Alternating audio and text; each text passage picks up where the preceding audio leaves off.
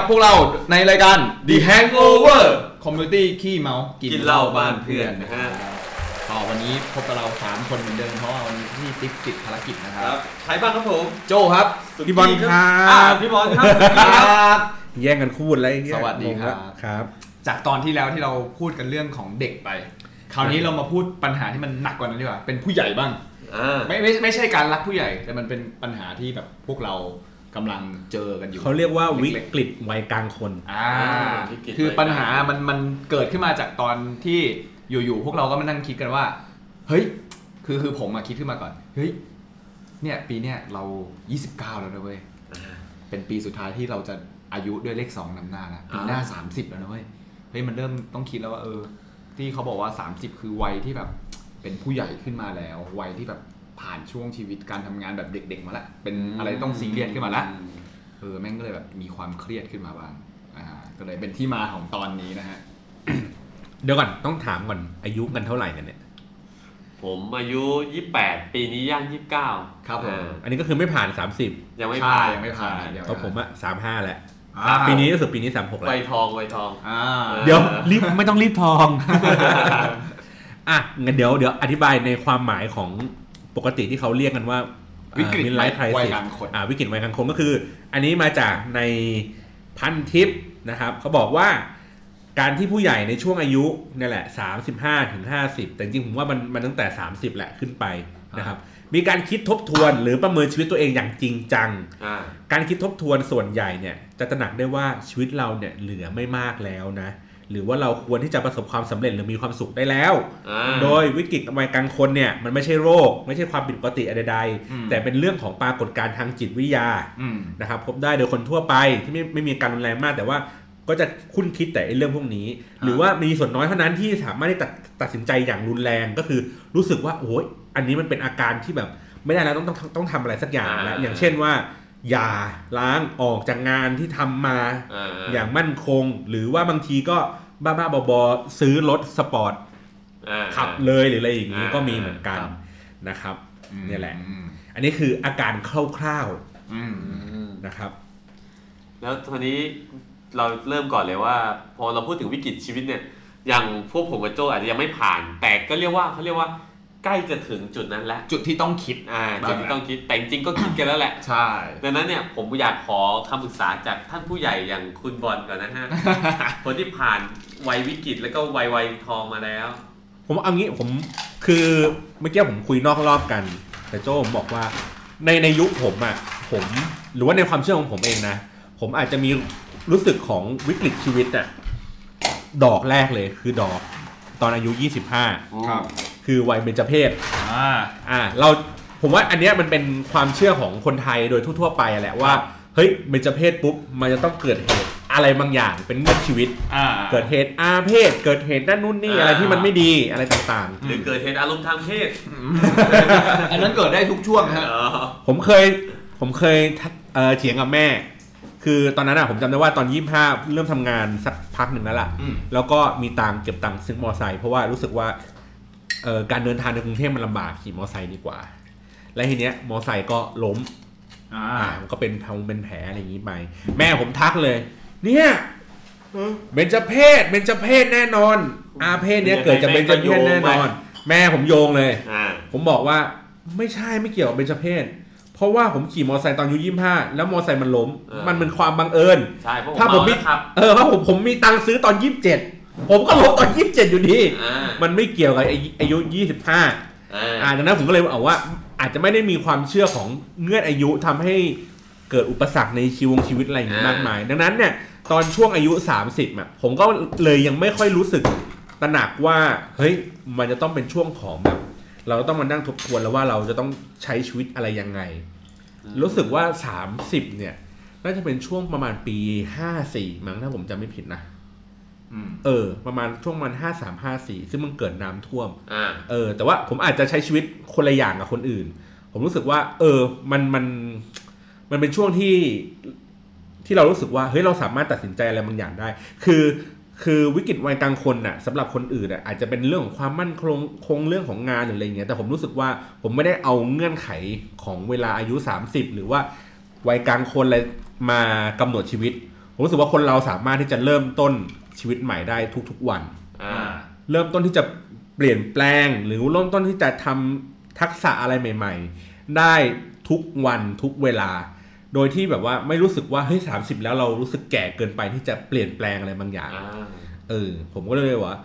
อย่างอย่างเช่นแบบอย่างงานวาดการ์ตูนเงี้ยผมก็เริ่มวาดตอนอายุประมาณ 27 28 ซึ่งมันก็คงถ้าถ้าคนอื่นเขาอาจจะมองว่า ก็แก่เกินกว่าที่คุณจะเริ่มวาดการ์ตูนอะอ่าอ่า แต่ผมก็รู้สึกว่าก็ไม่เกี่ยว มันสามารถที่จะเริ่มต้นขึ้นใหม่ได้ทุก ๆ ครั้ง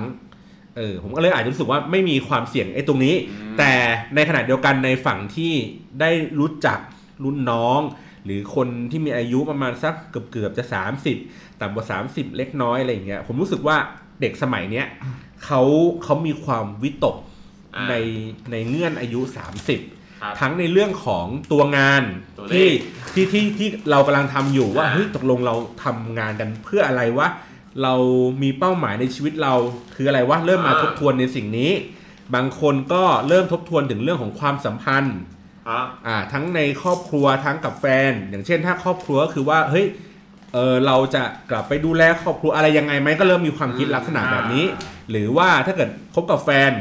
คนก็จะรู้สึกว่าเฮ้ยแต่งงานก่อน 30 เนี่ยควรจะทำสิ่งนั้น อ่า ถ้าเกิดหลัง 30 ไปอะเริ่มไม่ค่อยดีแล้วเริ่ม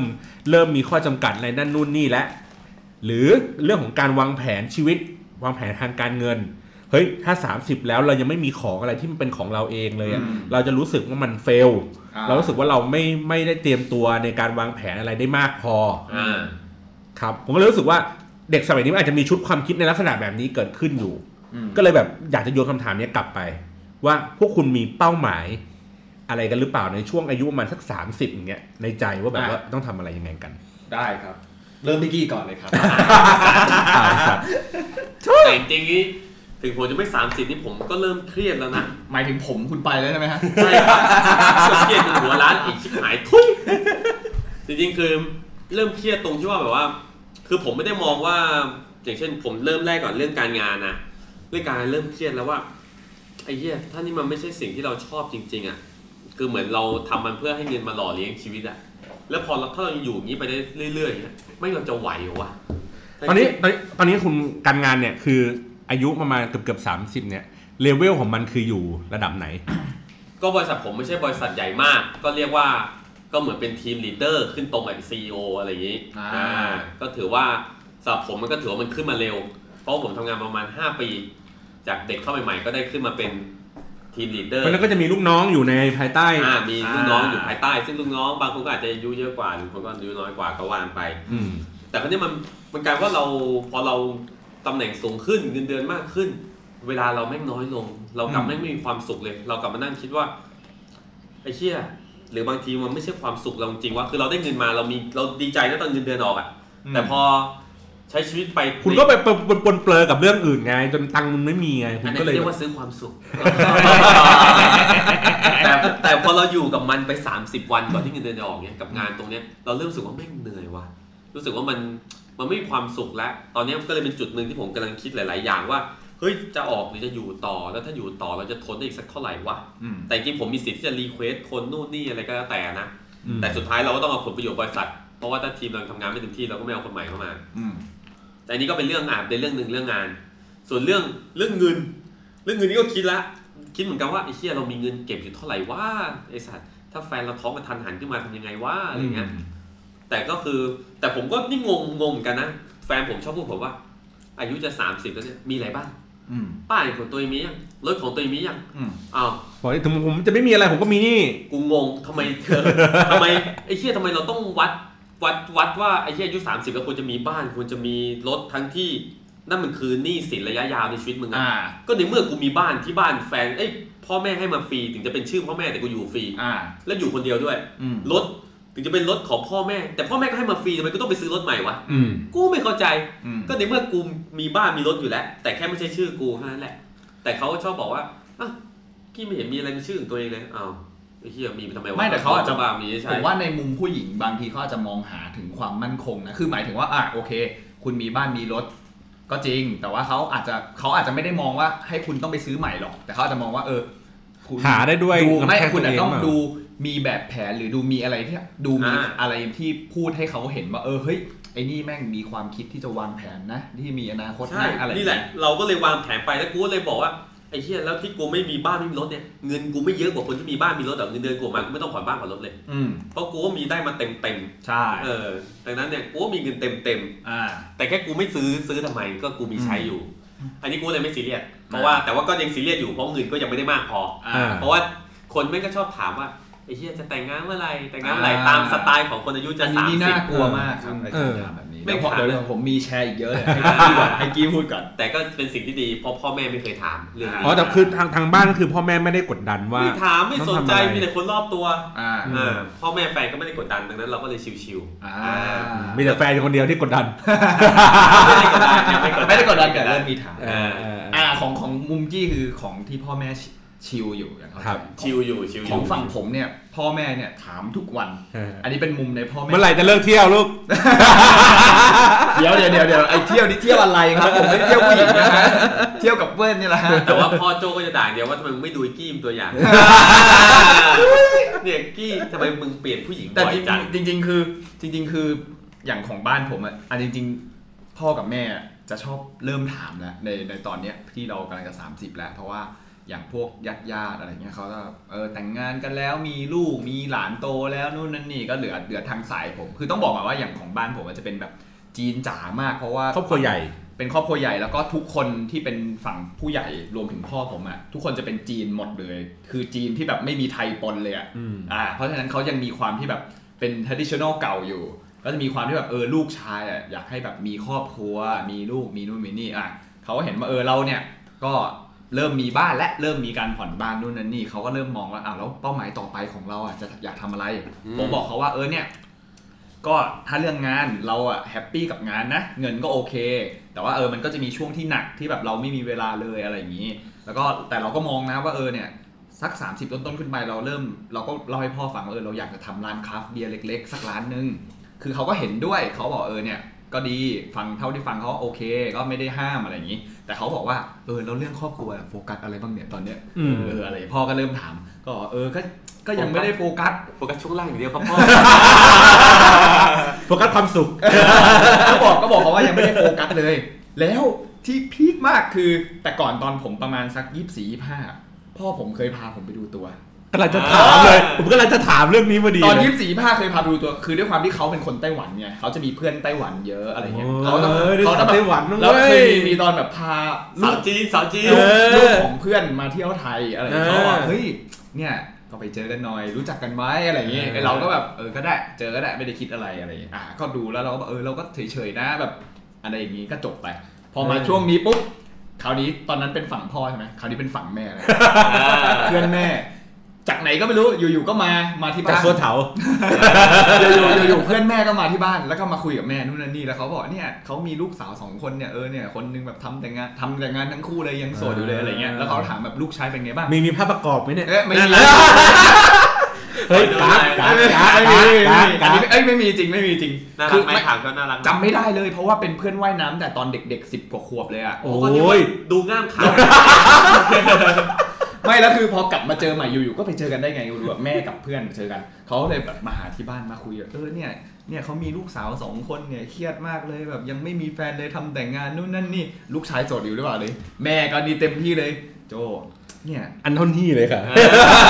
เขาบอกโจแม่ก็มีเพื่อนอยู่นะแล้วก็แบบเขาก็แบบเออเนี่ยมีลูกสาวสองคนเลยเออวันไหนก็ลองมาเจอกันหน่อยนะแบบ เฮียแล้วห้าวเจออีกแล้วแหมจะเป็นเที่ยแล้วถ้าเปิดมาน่ารักมึงก็ไม่รอดมึงหรอกไม่แต่เราคือเราเราก็เราก็บอกว่าเออเราตอนนั้นเคยพูดนานแล้วเออเนี่ยขอเลือกเองแต่ขอหาเองอะไรอย่างนี้เออกูนึกว่าตอบแบบดาราขอโฟกัสเรื่องงานก่อน ไม่ไม่แต่แต่แต่พอพอถึงตอนเนี้ยคือด้วยความที่ด้วยด้วยงานเนี่ยมันหนักมากจริง มันยุ่งมากคือเวลาที่เจอพ่อแม่ยังน้อยเลยก็เลยคิดว่า โกปีนี้ตอนแรกเราตั้งไงว่าเราอยากมีเวลาให้พ่อกับแม่มากขึ้นก่อนอะไรอย่างเงี้ยแล้วก็ค่อยว่ากัน แล้วเราก็จะเริ่มเจอละไอ้ประเด็นตรงเนี้ยที่แบบ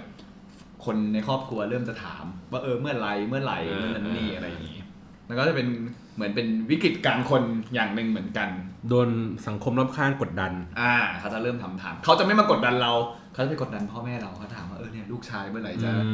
นู่นนั่นนี่เป็นยังไงบ้างแต่อะไรแต่อะไรของเงี้กูยโชคดีถ้ามีใครมาถามอย่างนี้พ่อแม่กูไม่เห็นต้องรีบเลยมันเพิ่งอายุยี่สิบปลายปลายๆเองกูก็สบายไงกูไม่มีอะไรภาระกดดันอ่าใช่เออแต่กูแค่รู้สึกว่าแฟนกูจะเริ่มแก่แล้วแค่นั้นเองเอางี้ก่อนก่อนหน้าเนี่ย เราเคยโดนที่บ้านกดดันเรื่องอะไรมาบ้างหมายถึงว่ามันมันมันจะถูกกดดันตามเงื่อนไขอายุเนาะพอมันถึงอายุช่วงหนึ่งปุ๊บ เขาก็จะกดดันเรื่องนี้ มีแต่เรื่องการเรียนถ้าโดนอืมกดดันอะ เพราะว่าพ่อจบเกียรตินิยม ก็หวังว่าลูกเดี๋ยวจะได้เกียรตินิยม อ่า แต่พอเกรดเทอมแรกปุ๊บส่งไปที่บ้านกูสามไม่บอกแล้วไปเปลี่ยนที่อยู่ที่สำนักทะเบียนอะไปส่งมาที่อื่นไม่ทันไม่ไม่ทันจดหมายไปแล้วปึ๊บไอ้เหี้ยเกรดพ่อเปิดออกมาปุ๊บศูนย์จุดเจ็ดห้านี่ส่งส่งหมาเรียนใช่ไหมเนี่ยก็แบบด่าเลยอะนี่ส่งหมาเรียนใช่ไหม ก็เรียนเรียนธรรมศาสตร์เทอมแรกศูนย์จุดเจ็ดห้าผมแบบ ไอ้เหี้ยเอ้ยกูพอ F กี่ตัวนะ F เราสี่เห็นตัวปะ เรา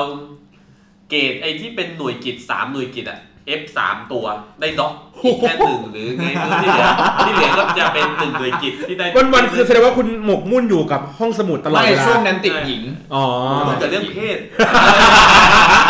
คือว่าอุตส่าห์ชมไปทางนู้นแล้ว ตอนนั้นพ่อก็บอกไงใช้ถ้าลูกติดมหาลัยดีใช้ชีวิตได้เต็มที่ไปเลย อ๋อเราก็เลยใช้ก็เต็มเชื่อฟังที่พ่อเชื่อฟังพ่อ ศูนย์จุดเจ็ดห้าเลยครับคือเราพอเราเกรดมันมาถึงเราใช่ไหมปึ้งไอ้เฮียเราเห็นปุ๊บเราที่ไปสมัครทะเบียนเลย เพื่อไปเปลี่ยนเพื่อไปเปลี่ยนที่อยู่ไม่ทันส่งไปเรียบร้อยแล้วเทอมแรกแต่ว่าเทอมหลังๆก็ส่งมาหาเรา ได้ศูนย์จุดเจ็ดห้าก็นั่นแหละเป็นจุดที่เริ่ม คือจริงพ่อกดดันตั้งแต่แรก แต่พอได้ศูนย์จุดเจ็ดห้าพ่อเราเลิกกดดันไปเลยเพราะพ่อเห็นสภาพแล้วมึงเรียนจบก็พอแล้วเก็บเท่าไหร่เฮ้ยก็เหมือไม่นว่าผมเลย เพราะว่าตอนเทอมแรกผม 1.2 อืม ไม่เหมือนกันเลยตอนแรกแม่นี่เครียดแม่ร้องไห้ ให้น้องฟังทุกวันเลยน้องก็เครียด พ่อก็เครียดแล้วสุดท้ายเราก็แบบเฮียเอ้ยเออเออเอาพยายามหน่อยวะทำสักหน่อยเออเออแต่ว่าแต่ว่าคำที่พ่อบอกจะเหมือนกับที่กี้เจอเลยคือพ่อก็จะมีวันหนึ่งพ่อมานั่งคุยกับผมบอกว่าเออเนี่ยเขาไม่เขาไม่หวังแล้วว่าแบบจะเรียนยังไงเพราะด้วยความพ่อเป็นคนเรียนเก่งมากเหมือนกันอืมอะไรเงี้ยเขาดิ้นรนชีวิตดิ้นรนตลอดเราบอกเออเนี่ยไม่ไม่กดดันละขอให้เรียนจบก็พออะไรเงี้ย โอ้โหไม่งยิ่งกดดันเรากว่าเดิมเลยเออจริง ก็ตอนนั้นก็เลยได้โอ้โหสตาร์ทรถไถก็เป็นปลูกข้าวก็เป็นได้ลงตัวช่วยโดโดนนเขารัวพูดได้ภาษาฝรั่งเศสก็พูดได้บ้างโอ้โหเยอะคือลงลงตัวช่วยทั้งหมดเพื่อดึงมันขึ้นมาอะไรแต่ท้ายก็จบเออแต่แต่ว่าสุดท้ายก็จบมาได้ นอกจากเรื่องเรียนแล้วมันไม่มีเรื่องกดดันนะมีแต่เรื่องเดียวเรื่องอีกเรื่อะงเรื่องเรื่องงานเขาไม่กดดันเหรอว่าไม่กต้องดดันไม่ต้องรีบหางานต้องทำงานอะไรไม่เลยที่อ๋อโดนกดดันเหมือนกัน แม่กดดันให้ลาออกอ๋อในในช่วงนี้หรือในอะไรช่วงนี้ในช่วงนี้อ๋อแม่กดดันให้ลาออก บอกว่าให้ออกไปทำกับแม่เถอะ คือแบบถ้าทำงานชีวิตแล้วเหนื่อยขนาดเนี้ยจะอยู่ไปทำไมทำงานให้ตัวเองอ่าคิดดูทำงานกลับบ้านดึกสี่ห้าทุ่มทุกวันอย่างเงี้ยอืมแม่บอกถ้าทำให้ตัวเองนี่มึงรวยชิบหายละอืมอืมอืมดังนั้นน่ะเหมือนกันอเหอมือนกันฝั่งผมก็เหมือนกันนะเพราะคือพอมาทำสายเอเจนซี่แล้วยิ่งเข้ามาบริษัทใหญ่อะ เขาก็ไม่หนักทุกวันคือจริงๆเขาก็ตอนตั้งแต่แรกเขาก็ไม่ได้กดดันว่าเราจะต้องเข้าไปอยู่ในบริษัทที่มีความมั่นคงอะไรมากมายนะไม่ตอนอุ้ยตอนจบใหม่ๆเขาไม่เครียดเลยนะคือตอนนั้นนะเราเครียดเองด้วยซ้ำว่าเอ้ยเราจบไม่มีมางานเกรดเออจบมาเกรดน้อยแม่งจะมีงานเปล่าวะเออไปนู่นไปไปสัมภาษณ์นู่นสัมภาษณ์นี่อะไรเงี้ย เขาบอกเออไม่เป็นไรก็นอนอยู่บ้านพักไปก่อนนู่นนั่นนี่อะไรอย่างงี้ไปแต่ว่าเออสุดท้ายก็ได้งานมา แต่ตอนที่นอนอยู่บ้านเฉยๆเดือนหนึงรู้สึกชีวิตโคตรไร้ค่าเลยเออแม่งของเงินไปกินเหล้าของเงินไปกินเหล้าเพราะช่วงนั้นผมกินเหล้าทุกวันอืมผมก็ขอเงินขอเงินอย่างเดียว แล้วก็แบบรู้สึกว่าไอ้เฮียทำไมชีวิตเราไม่มีประโยชน์เลยวะขนาดเรียนจบแล้วยังเป็นภาระอีกอะเฮ้ยผมเคยมีเพื่อนคนหนึ่งอยู่อยู่ธรรมศาสตร์อะอยู่หอข้างในแหละเออเขาก็เป็นคนแบบอย่างเงี้ยแหละคือเหมือนมาว่าแบบ ตอนนั้นคือผมจำได้ว่าเป็นเด็กเอ่อวิศวะฮะ ใช้ชีวิตแบบเลื่อยเปื่อยมากจบแล้วนะก็ยังอยู่อยู่หอที่นั่นอยู่นะวันวันๆนั่งเล่นเกมอะไรเงี้ย อะหิวก็เอาไปกินกินเสร็จกลับมาก็นั่งเล่นเกมนอนนอนอืดอืดเอื่อยเอื่อยเออเออผมจำผมจำได้ละชื่อเอ มันก็มาถามผมตอนนั้นอะผมอะเรียนจบปุ๊บแล้วผมทำงานเลย มันก็ถามผมว่า เฮ้ยชีวิตกูเนี่ยรู้สึกมันมันมันมันแย่เกินไปปะวะเขาปรึกษาผมนะว่า เฮ้ยกูอะชีวิตกูอะไม่มีเป้าหมายในชีวิตเลยเว้ยวันวันๆหนึงเนี่ยกูทำ ทำแต่ไอ้อย่างเงี้ย มึงมึงมึงแนะนำกูหน่อยว่ากูควรจะต้องทำยังไง ผมก็เลยบอกว่า ไม่แต่ผมอยากรู้ก่อนขอขัดนิดนึงอะแล้วทำไมเขาถึงเลือกที่ยังอยู่หอต่อไม่ทำงานยังเขาเขายังไม่มีเป้าหมายอะไรเลย คือเรียนจบแล้วก็เฟ้งอะไรอย่างงี้ใช่ก็เคว้งคว้างอะไรอย่างเงี้ยไป เออแต่เออแต่เขาเป็นคนที่ทำงานดีนะ เวลาออกค่ายอะไรเงี้ยเขาเป็นคนอ่าดูแลจัดการอะไรดี ผมก็บอกเขาบอกว่าเอางี้ กูไม่รู้จะแนะนำมึงยังไง แต่กูเอาประสบการณ์กูนะ ก็คือมึงเล่นเกมอยู่ใช่ป่ะมึงเล่นไปเลยเว้ย เล่นมึงเก่งไปเลยเออมึงเล่นคือคือมึงเล่นไปเลยเว้ยทั้งวัน มึงง่วง มึงก็นอน มึงหิวมึงก็กิน มึงทำอย่างเงี้ยไปเลยทุกวันทุกวันจนกระทั่งวันหนึ่งเว้ยที่มึงรู้สึกได้ว่า นี่กูทำอะไรอยู่วะเออวันนั้นแหละ คือวันที่มึงต้องเริ่มหางานเอออืมผมก็บอกมันอย่างนี้ แล้วก็ แล้วก็ผมก็ไม่ได้เจอกับมันอีกหลายปีเลยจนกระทั่งมีอยู่วันหนึ่งก็คือ มันโทรมาหาผม เหมือนมาว่าให้ผมอะไปทำ present งานแต่ง อ่าอ่าคือมันจะแต่งแต่งงงแต่งงานแล้วแหละประมาณนี้แหละ ผมก็เลยมานั่งอัปเดตชีวิตมันว่าเฮ้ยไอ้ที่ช่วงเวลาที่เราหายกันไปห้าปีเนี่ย มึงไปทำอะไรวะอ่าเออ ที่ผมแนะนำไปวันนั้นอะเฮ้ยมันเกิดอะไรขึ้นวะอ่ามันก็เล่าให้ฟังว่าปัจจุบันนี้นะ มันทำงานบริษัทอะไรไม่รู้ผมจำไม่ได้ละได้ไปคุมไซต์งานอยู่ที่บราซิลอ่าอ่าเออ ได้ไปแบบหลาย ๆ ที่ผมแบบไอ้เหี้ยโคนน่าอิจฉาเลยอะอ่าเฮ้ยคนคนไทยแม่งไปไกลบ้านขนาดแบบไปบราซิลนี่แม่งไม่ธรรมดานะอ่าอ่า เออมันก็บอกว่าเฮ้ยกูต้องขอบคุณมึงมากเลยเว้ยที่มึงแบบจุดประกายกูวันนั้น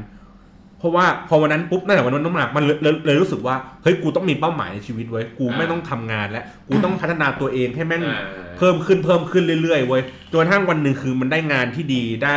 ได้มีชีวิตที่ดีอ่าได้เจอแฟนได้อะไรอย่างเงี้ยผมก็แบบ เฮ้ยกูยินดีกับมึงด้วยว่ะอืมกูเลยทำสไลด์มึงฟรีเลยวันนั้นเฮ้ยลดลดให้ลดลดให้เยอะมากเลยลดให้เยอะมากเลยเฮ้ยแต่แต่จริงๆผมว่ามันเป็นปัญหาที่หลาย ๆ คนเจอมากเลยนะ เพราะผมอะเคยเจอเหมือนกันว่า พอตอนที่เราจบใหม่ปุ๊บอะมันมันเป็นความรู้สึกแบบนี้เลยนะคือ เรารู้สึกว่าตอนที่เราเรียนเนี่ยเราจะรู้เป้าหมายแล้วว่าเราจบปีหนึ่งเราจะมีปีสองเราจะมีปีสามเราจะมีปีสี่ใช่ปะแต่พอตอนเรียนจบมาปุ๊บอะมันเหมือนนกที่แบบเพิ่งออกมา คือโลกมันใหญ่จนเราอะไม่รู้จะไปว่าเราไหนจะไปไหนเลยอะเออ แล้วแล้วสิ่งที่มันพลาดคือผมว่าการศึกษาของเมืองไทยเรามันยัง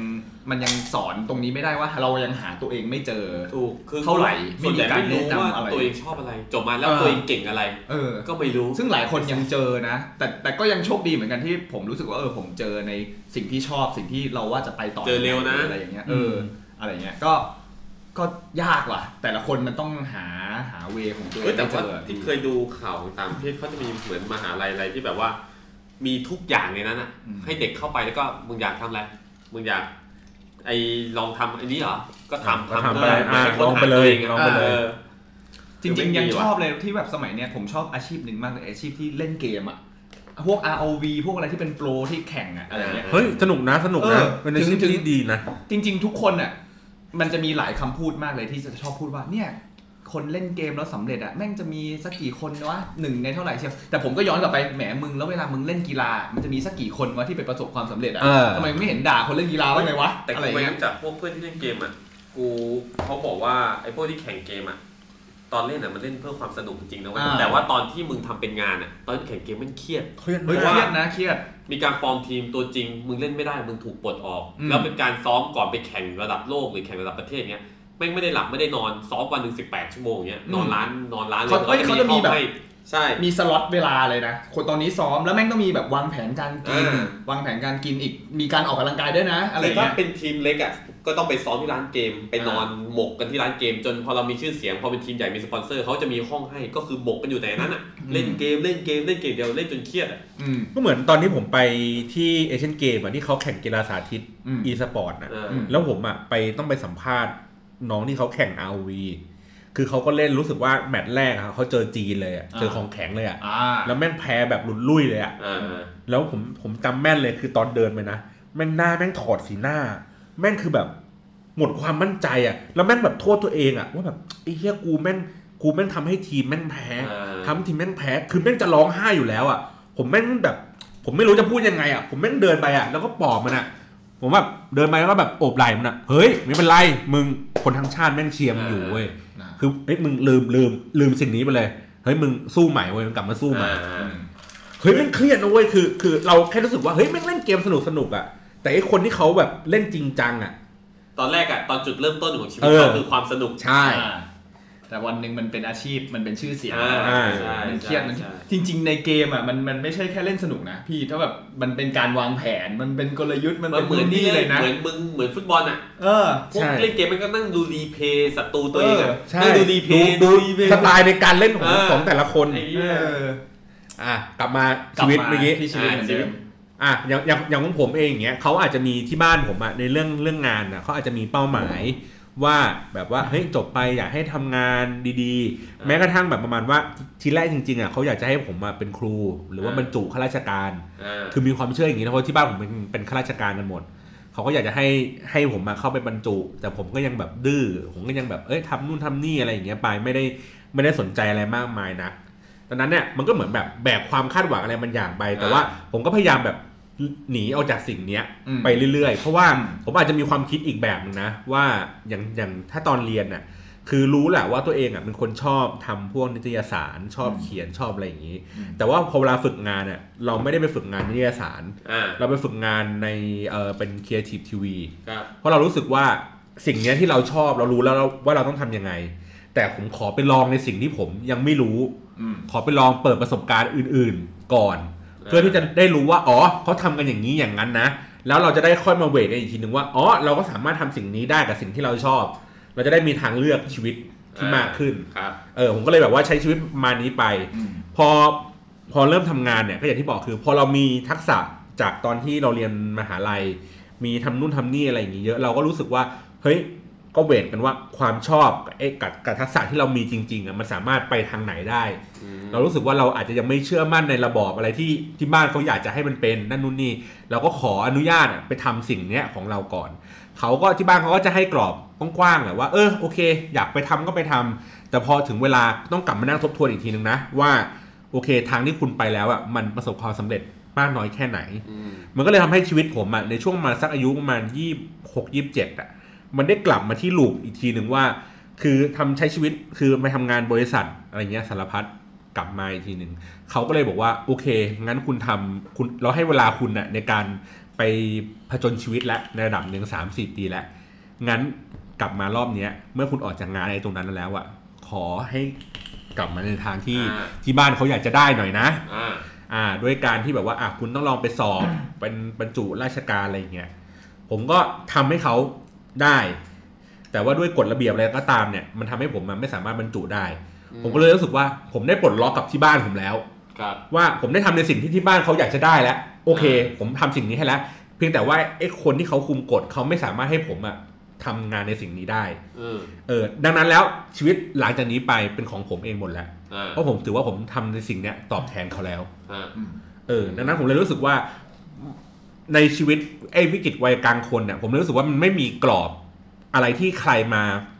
มามาขีดให้เราแล้วล่ะอืมมันเป็นแค่ตัวเราเองอย่างเดียวแล้วล่ะว่าเราจะทำไปยังไงต่ออซึ่งก็คงต้องมีแบบรูทผ่านของมันนะใช่คงต้องคิดอะไรอีกเยอะหรืออย่างอย่างอย่างที่บ้านผมก็จะมีกรอบอีกเรื่องนึงก็คือเรื่องบวชอ่าอืมอันนี้เคยบวชกันหมดแล้วหมดบวชแล้แล้ววหมดแล้วพี่บอลยังไม่บวชเหรอผมยังไม่เคยบวชเลยเฮ้ย ผมมาบวชหน้าไฟครั้งเดียวตอนอาม่าเสียอ่าแต่ว่าแม่ชีดีๆก็มีเยอะนะนรกกินกับบาลแล้วสัตว์สัตว์เออแต่ผมเป็นคนเป็นคนที่ตั้งคำถามถามดีกว่าว่า แล้วทำไมต้องบวชวะอ่าคือคืออะไรมันทำให้ให้เราเชื่อสิ่งนั้นพ่อแม่เขาก็จะแบบเชื่ออีกอย่างหนึ่งว่าเฮ้ยการที่แบบได้เกาะชายผ้าเหลืองลูกเนี่ยมันอ่ามันขึ้นสวรรค์มันเป็นบุญ ผมก็เลยชาเลนจ์แกแบบว่า แล้วถ้าเกิดว่าไปบวชแล้วกลับมาศึกปุ๊บมาขายยาขึ้นสวรรค์ไหมอ่ากับไอ้ลูกที่ทำดีมาตลอดทางเนี่ยแค่ไม่ได้บวชเนี่ยไม่ได้ขึ้นสวรรค์เหรอ อืม แล้วขาเอ๊ะผมผมชาเลนจ์อย่างเงี้ยนะเขาก็เขาก็เลยเงียบไป แล้วเขาก็เลยไปตั้งตั้งเขาเรียกไงนะตั้งทางใหม่ ประมาณว่าโอเคเขาก็ไปศึกษาหาลู่ทางว่าถ้าอยากจะให้ถ้าผมจะบวชอะเขาจะให้ผมไปบวชวัดนั้นวัดนี้นะ อ่า คือแม่ผมอยู่เชียงเชียงใหม่อ่าเขาก็จะไปสำรวจมาแล้ววัดนั้นวัดนี้นี่บรรยากาศดีนะเนี่ยนะถ้าอยากจะให้บวชคิดเป็นตู่เป็นตามหมดเลยหนึ่งตอนนี้ก็ยังอยู่ใช่ไหมฮะเขายังอยู่เขายังอยู่เออผมก็เลยถามกลับว่า เดี๋ยว ถ้าผมไปบวชเชียงใหม่อะแล้วบรรดาแม่ยกผมอะจะไปตักบาตรทำบุญเนี่ย ยากเลยนะเนี่ย ผมต้อง กินข้าวแม่ผมอย่างเดียวเลยใช่ไหมเนี่ย ต้องตัดขาดจากทางโลกครับคุณบอลถ้างั้นคุณก็เลือกวัดที่ชีสวยๆกันเลยบางคนยังติดกันเรื่องอย่างนี้เออ ผมก็เลยเหมือนเหมือนเหมือนเหมือนเหมือนมีข้อหนึ่งก็เคยเคยเหมือนตั้งกรอบไว้แบบว่า เออถ้างั้นอะ ถ้าผมแบบถ้าจะให้ผมบวชอะ ผมขอเลือกวัดของผมเองนะว่าผมอยากจะบวชวัดไหนอ่าอะไรอย่างนี้ แล้วก็พูดเล่นๆทีเล่นทีจริงมันว่าแต่ถ้าเกิดให้ผมบวชอะ อย่ามาขอให้ผมศึกนะอ่าอาจจะยาว เอ๊ะอาจจะมีการขู่ไหมขู่อีกขู่อีกเออ อะไรอย่างงี้ไป บอกว่า เอ้ย ถ้าเกิดผมอยู่นี่ผมอยู่ยาวนะ ผมเทศเก่งเลยนะอ่าเออ ผมปลุกเสกได้ด้วยนะ เพราะผมพ่อผมเล่นพระอยู่รู้เลยไหนวะไหนผมต้องต้องคนละสายกับเออพระพุทธเจ้าแล้วมั้งเออผมครบวงจรเลยนะ ผมแบบทำเครื่องรางของขลังได้เลยนะ เออ โอเค แต่ว่าที่ผมบวชแต่ผมชอบมากเลยนะ เพราะว่า วัดผมเรียนอย่างเดียว ไม่ให้ออกไปอะไรนะเขาไปทำอะไรนะศาสนกิจหรืออะไรวะอ่าศาสนกิจอ่าไม่ไปให้บวชออกไปสวดอะไรอย่างงี้เพราะไม่มีถือว่าเราไม่ได้บวชยาว เรามาบวชชั่วครู่ชั่วคราวดังนั้นต้องก็คืเรียอนศึแต่กษาเต็มที่ศึกษาเหมือนกันเดียววัดวัดของผมก็เหมือนกันห้ามนอน จะไม่ให้ให้นอนคือมีแค่ฮะห้ามนอนนี่ให้ม้าไม่ได้ตลอดเวลา ไม่คือมีแค่พักตอนเที่ยงใช่ไหมกับนอนแค่นั้นก็นอนก็คือ ก็นอนตั้งแต่เลิกเลิกทำวัดเย็นอะก็ได้นอน นอนเสร็จแล้วก็ตื่นมาทำวัดเช้าวิตาบาตอะไรใช่ไหมแล้วที่เหลือเรียนหมดเช้าเย็น จะเป็นวัดที่ค่อนข้างเคร่งของผมก็เหมือนกัน ก็จะแบบไม่ยุ่งทางโลโอ้กช่วงนั้นอินมากเลยช่วงนั้นคือเอาเงินที่บินทบาทได้อะปัจจัยที่เขาให้อะซื้อหนังสือธรรมะมาเป็นตั้งๆเอากลับบ้านธรรมะธรรมะที่มีนุ่งน้อยผมน้อย ไม่ใช่ไม่ใช่ช่วงนั้นสงบมาก สงบจริง ๆ แล้วก็แบบจริงเอามาอ่าน แต่ว่าตอนถึงบ้านไม่ได้อ่านนะอ่านในวัดอย่างเดียว ถึงบ้านปุ๊บวันแรกปุ๊บจบ ซื้อเข้าเซเว่นซื้อบุหรี่ปุ๊บคืนนั้นเที่ยวกินเหล้า ไม่แต่แต่จริงๆ แต่จริงๆคือไอ้ไอ้ตรงเนี้ยผมเคยคิดนะเคยเคยบอกพ่อกับแม่เหมือนกันเขาบอกว่าผมเคยบอกว่าเออเนี่ยสมมติว่าวันหนึ่งพ่อกับแม่ผมไม่อยู่แล้ว แล้วตัวเองอยู่คนเดียวอะน้องสาวก็มีชีวิตของเขาอะไรอย่างเงี้ย ถ้าผมอยู่คนเดียวแล้วแบบมันเซ็งอะไรมากจริง ๆ เราก็จะไปบวชอืม แล้วก็ไม่สึกเลยอืม อะไรเงี้ยเพราะว่าตอนตอนที่ผมบวชอยู่ที่ยอมรับว่าแบบรายได้มันดี รู้สึก ไม่ใช่ไม่ได้วัดผมสายธรรมยุทธ์นี่ห้ามจับเงินเลย คือแบบไม่ให้ไม่แตะให้เด็กว่าจับไพ่ไม่แต่แต่ตอนนั้นเรารู้สึกเองนะว่ามันเป็นความเงียบสงบมากที่แบบไม่วุ่นวายไม่อะไรเราศึกษาในเรื่องแต่พระธรรม เราแบบกวาดบ้านทำสมาธิกวาดโบสถ์อะไรเงี้ยเออรู้สึกว่ามันเป็นชีวิตที่มีความสุขในแบบหนึ่งของมันแต่นะกูอะไรเงี้ยสึกก่อนกำหนดนะเพราะกูแบบกูรู้สึกว่ากูตอนแรกกูตั้งเป้ากูจะบวชเดือนนึงอ่า เสร็จแล้วบวชได้ครึ่งปีเอ้ยครึ่งเดือนอ่า ครึ่งปีเลยครึ่งนานเดือนแล้วรู้สึกว่าไอ้เหี้ยคือมันก็สงบแหละ แต่มันอืมเราแบบไม่ชีไม่สวย เรายังมีภาระอยู่อะอ่าที่เราต้องดูแลต้องรับยังมีผิดชอบทางอะโลกอยู่ ใช่กูเลยว่ากูรีบออกมาหางานทำดีกว่าอ่าหาเงินก่อนอ่าใช่ก็ก็เลคืยอออกแต่แต่แต่ผมเจอหลายเคสเหมือนกันนะ เป็นแบบเพื่อนเจอคือพวกพวกเพื่อนผู้หญิงที่เขามีแฟนอะผมเจอสองคนแล้ว แฟนไปบวชแล้วไม่สึกอืม โหน่ากลัวจริงนะ คืออมอืมคืออันนี้ อันนี้ อันนี้อาจจะนอกเคสมิด มิดใครสิทธิ์มา แต่ว่าเจออย่างหนึงคืออะมีเพื่อนผมคนหนึ่งเขาเป็นแบบสายทำบุญมาก เพื่อนผู้หญิงสนิทกันมาก แล้วเขาแบบเข้าวัดทุกวันนู่นนี่ แล้วเขาก็ไปเจอแฟนเขาในในวัด ไม่ใช่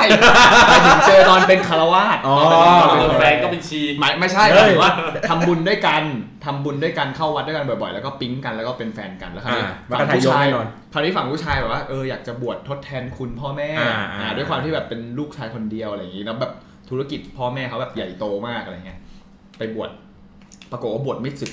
คือซึ้งพระธรรมมากนู่นนี่บวชแล้วไม่ยอมสึกเลยอืมจนแบบพ่อแม่เขาเครียดมากอืมจากจากตอนแรกที่แบบเออกูขึ้นสวรรค์แน่นอนแล้วตอนนี้โอ้ยเฮียกูทำไงดีวะลูกเออชายกูจะกลับมาอะไรเอเงี้ยอไม่ยอมสึกด้วยแล้วจะพูดอะไรเกินเลยไม่ได้ด้วยเพราะเออเป็นพระอยู่ใช่ถ้าไปไปก็อุ้ยองแต่พูดจริงแบบๆตอนนั้นคือแบบมาหาเพื่อนผมอะที่เป็นผู้หญิงบอกว่าเออเนี่ย ไปเยี่ยมเขาหน่อยแบบเออแบบพอมีทางได้ไหมคือธุรกิจใหญ่โตแล้วด้วยความที่ลูกชายไปคนเกเดีลี้ยยวกล่อมแกหน่อยเออช่วยช่วยพูดหน่อย เพื่อนผมก็มานั่งเครียดกับผมเลยเฮียกูจะไปดีไหมว่าถ้ากูไปพูดหรืออะไรเนี่ยแม่งบาปชัดๆเลยนะหรืออะไรอะไรอย่างเงี้ยเออเออสุดท้ายตอนนี้ก็ยังอยู่ยังบวชไม่สึกอะไรอย่างเงี้ยแต่กูของรุ่นปีที่กูบวชเนี่ย คือ ประมาณกูตีว่าประมาณสัก 30-40%ถึง40%อืมบวชหนีเรื่องทางโลกเลยนะ ที่ไม่ใช่แบบมาจากพ่อแม่อืมเพราะกูนั่งคุยกับเขาอะไรเงี้ยว่าอืมท่านอย่างงู้นอย่างนี้เพราะปกติเราเรียกกันว่าท่านในวัอ่าดใช่ใช่จนสื่อมาก็ยังเรียกกันว่าท่านอยู่อืมก็หลายคนหนีไม่ว่าจะเป็นเรื่องทะเลาะเมียน้อยเมียหลวงโอ้โหหรือว่ามีเมียหลายคนอะไรอ่าเงี้ยคือหนีคือแบบปวดหัวเรื่องพวกนี้ก็เลยแบบมาบวชมาพึ่งพระธรรมอะไรเงี้ยอืมแล้วก็อยู่อยู่ยาวกูสึกก่อนหมดเลยอืมอยู่ยาวหมดเลย เนาะถ้าเกิดถ้าถ้าอย่างเงี้ยคือในในในวิถีชีวิตของอะของเราตอนนี้มันมีอยู่แค่ผู้ชายอะก็คือมีอ่าเรียนจบถูกไหมเรียนจบอืมทำงานอะมีบวชอืมอ่า แล้วก็ถ้าเป็น step ชีวิตปกติ ก็อาจจะเป็นมี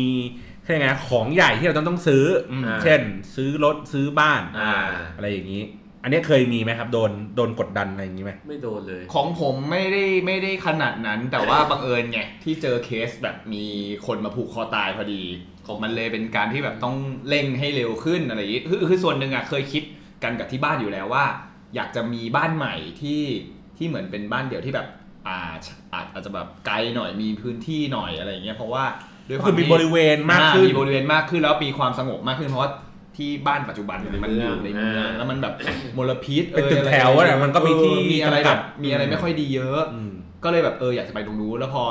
มีโอกาสเอ้ยไม่มีเหตุการณ์ทำให้มันต้องเร็วขึ้นเนี่ย ก็ก็เลยต้องทำแต่ว่าถามว่าตอนไปดูตอนไปอะไรเงี้ยก็รู้สึกว่าโอเคนะ ตรงนี้เป็นที่ที่ดีที่แบบว่าเอออยู่น่าจะแบบ happy หรืออะไรอย่างเงี้ยครับ ตอนแรกกูไม่คิดหรอก เพราะว่าตอนแรกกูอยากได้รถกูบอกอืมแม่ผมจะเป็นหนี้น่าจะซื้อรถแม่บอกเป็นหนี้ทำไมแม่ผมเกลียดหนี้มากอืมเพราะแม่เคยเป็นมาก่อนจนหมดหนี้แม่ก็เลยแบบว่า ไม่อยากให้ลูกเป็นหนี้แม่ก็เลยให้รถมาใช้ไงก็เลยอืมซื้อรถแม่ไม่ให้ซื้อ พอเราจะแต่ซื้อบ้านก็แม่บอกมีบ้านแล้วซื้อไหมดังนั้นก็เลย แต่สุดท้ายผมก็ถูกกดดันด้วยตัวเองตรงที่ว่า พ่อผมไม่ให้เลี้ยงหมาในบ้านอืมแต่ผมเลี้ยงไว้หกตัวอืมก็เลยพ่อผมก็ชอบพูดกันแนะกันแหนประจำว่าแบบว่าหาที่อยู่ให้หมาใหม่ด้วยนะอืมอะไรเงี้ยเดี๋ยวถ้าพ่อมาอยู่ที่มาหาที่กรุงเทพอะไรเงี้ย พ่อไม่ค่อยสบายอ่าจะมามีขนหมามาฝุ่นไม่ได้อย่างเงี้ยเราก็รู้สึกกดดันว่าเฮียเท่าหมาออกจากบ้านเราจะไปที่ไหนวะเราซื้อเขามาเลี้ยงเพราะทั้งชีวิตเขามีแค่เราแล้วอะอืมคือผมก็เลยบอกพ่อว่าถ้าผมเอาหมาออกอะ คือผมออกไปด้วยนะอืมก็ไปด้วยอย่างเงี้ยแต่ผมก็คิดอยู่ว่าจะซื้อบ้าน แต่ว่าก็ยังไม่ใช่ตอนนี้หรอก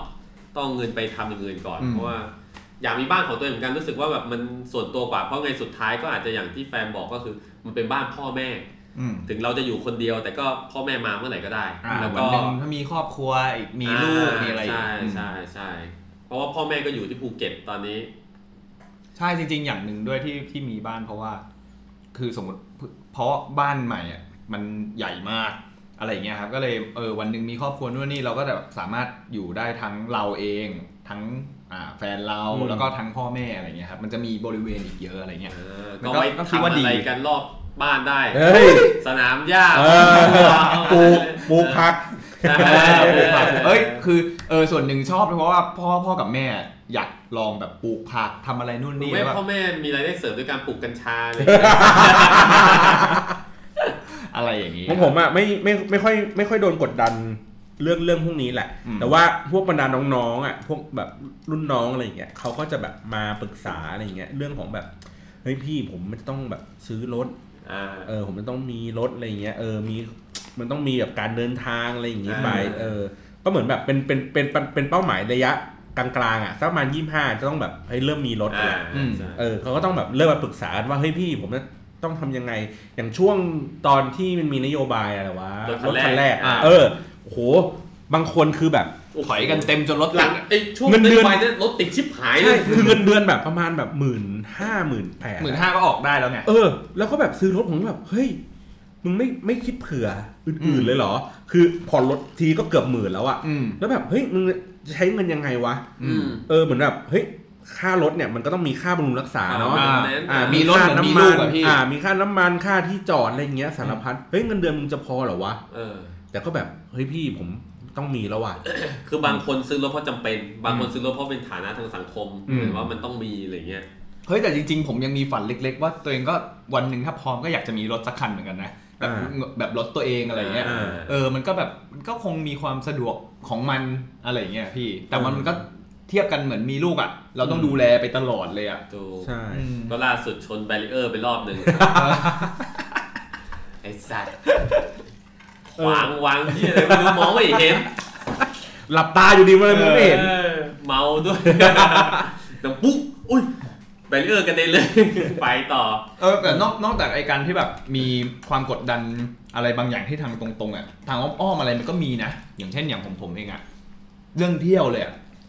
ก็มองว่าแบบแต่ก่อนพอตอนที่ยังเด็กๆอะเที่ยวไหนก็ไปเพื่อนชวนไปไหนก็ไปนู่นนั่นนี่อะไรเงี้ยเดี๋ยวนี้ก็ยังไปอยู่เดี๋ยวเขาชมแต่น้อยลงไปนะตอนนี้ก็น้อยลงอะวันนี้ไหมเริ่มเลยไม่แต่แต่แต่ไม่หรอกมันอาจจะเป็นส่วนหนึ่งของเราเอง เพราะว่าพอเราเริ่มโตขึ้นเราก็จะเริ่มแบบเชี่ยไปเที่ยวในเมืองกว่าจะกลับแบบตีสองตีสามอะไรเงี้ยก็จะเริ่มเหนื่อยละ เราก็จะเริ่มแบบ enjoy กับการแบบนั่งกินกับเพื่อนบ้านเพื่อนอะไรอะไรอย่างงี้ดีกว่าอะไรเงี้ยมันก็เออมีอะไรเปลี่ยนแปลงไปเยอะนะที่มึงไปเป็นร้านเหล้าธรรมดาไงเพื่อนครับผมต้องไปแบบต้องไปแบบไหนนะเพื่อน ถ้ามีอะไรที่มันดูแลมึงได้ดีมึงก็อาจจะผ่อนคลายใช่ไหมก็คือเนี่ยแหละถ้าถ้าถ้าอย่างของผมเนี้ย ผมเคยคุยกับหัวหน้าผมอ่า เขาคือเขาเขามาเล่าให้ฟังในโมเดลที่แบบที่ปัจจุบันนี้ผมก็ทำตามเขานะอืมก็คือไอ้เรื่องของการวางแผนซื้อรถน่ะอ่าเขาบอกว่าตัวเขาเองอะเขาเปลี่ยนรถประมาณทุก5ปี7ปีอืมเออเพราะเขารู้สึกว่าการที่แบบมีค่าบำรุงรักษารถเนี่ยในระยะยาวสมมติว่าคืออย่างที่บ้านผมเนี่ยถ้าซื้อคันใดคันหนึ่งปุ๊บโอ้ใช้ยาวเลยอ่าไปเรื่อยๆเลย แต่ผมรู้สึกว่าเฮ้ยผมเคยมี เขาเรียกไงเหมือนภาวะที่รู้สึกว่าแบบโหไปไหนก็รถเสียรถเสียต้องคอยเช็คคอยนุ่นตลอดตลอด ผมก็เลยรู้สึกว่างั้นผมมาค่อยๆเปลี่ยนรถไปทุกๆ 5 ปี 7 ปีอะไรอย่างเงี้ยแหละอืมก็คือเหมือนแบบเราจ่ายค่ารถไปเรื่อยๆ แต่เราไม่ต้องมาอ่าดูบำรุงรักษาอะไรอย่างงี้อืมมากขึ้นเออแล้วก็ของผมก็แค่ตั้งเป้าไว้ว่ารถผมที่จะซื้อคันต่อไปอะต้องแพงขึ้นกว่าคันเดิมอ่าหมายถึงว่าคันแรกอะผมซื้อประมาณสักห้าแสน อ่าคันต่อไปผมก็ต้องล้านสักประมาณห้าโอ้ยไกลไป ผมสักประมาณอะหกแสนเจ็ดแสนอ่าก็คือขายรถคันเก่าเพื่อเอามาดาวน์อะไรอย่างเงี้ยไป โดยที่ค่าใช้จ่ายในการผ่อนอะไม่ไม่สูงมากขึ้นกว่าเดิมอ่าหมายถึงว่าถ้าผมเคยจ่ายในเดือนตอนเนี้ยปัจจุบันเนี้ยคือผมจ่ายเดือนละประมาณแปดพันดังนั้นเนี่ยผมแฮปปี้ที่จะผมจะจ่ายเดือนละแปดพันอย่างเงี้ยไปเรื่อยๆ แต่ว่ารถที่ใช้อะต้องเป็นรถที่ราคาสูงขึ้นเรื่อย ๆ แต่ค่ามันถึงทำไมครับสูงตามอยากอยากรู้เหตุผลว่าทำไมทำไมถึงมองในมุมแบบนี้ เออผมมองว่ารถมันคือมันมีค่าเสื่อมอะคือยิ่งนานวันเข้ามันมันยิ่งไม่เสื่แต่อมหมายถึงว่าทำไมถึงต้องเปลี่ยนให้แพงขึ้นเรื่อยๆอะพี่มันเป็นการ challenge ตัวเองอ๋อไม่ถึงว่าสมมติว่าก็อยากได้ดีขึ้นสมมติว่าถ้าเกิดสมมติเราจ่ายแปดพันหมายถึงว่าเราต้องวางเงินดาวน์อะสูงขึ้นอืมคือจากเมื่อก่อนสมมติวางเงินดาวน์อยู่ประมาณหนึ่งแสนแล้วเราผ่อนแปดพัน อะรถคันต่อไปเราต้องวางเงินดาวน์สองแสนเพื่อเราจะได้ผ่อนแปดพันเหมือนเดิมอ่า งั้นคันต่อไปเราต้องวางเงินดาวน์ให้เยอะขึ้นอีกอ่าสามแสนสี่แสนเพื่อเรายังอ่ายังคงไว้ซึ่งแบบนี้อยู่ค่าใช้จ่ายแบบนี้ไม่ไม่ได้ทำให้ค่าใช้จ่ายมันสูงขึ้นอย่างเช่น อ่า อ่าสมมติค่าคันต่อไปรถแพงขึ้น ผมต้องจ่ายเดือนละหมื่นเฮ้ยเยอะเกินไปแล้วอะไรเงี้ยผมก็เลยค่อยๆฟิกอย่างนี้ขึ้นไปค่อยๆเติบโตขึ้นเป็นอย่างนี้ไป แต่ว่าถ้าสมมติว่าพี่ใช้รถประมาณเดิมไปเรื่อยๆอะมันก็จะมีเงินเหลือเก็บเพิ่มขึ้นนะ ก็อันนี้คือจริงๆแล้วแต่มุมมอง บางคนก็จะมองว่าเฮ้ยมันมีเงินเก็บ คือถ้าเราใช้คันเดิมต่อไปเรื่อยๆอะอ่าสมมติว่าเราผ่อนห้าเปปีลี่ยนใหม่เปลี่ยนใหม่ก็ได้แต่เป็นรุ่นประมาณเดิมไปเรื่อยอ่า ก็คืออ่าเหมือนกันก็คือไม่ว่าเราจะใช้รถคันเดิม ๆ อืม ต่อไปอีกสักระยะหนึ่งคือยืดเวลาจากสักเจ็ดปีเป็นสิบอ่า ปี เพื่อมันพ้น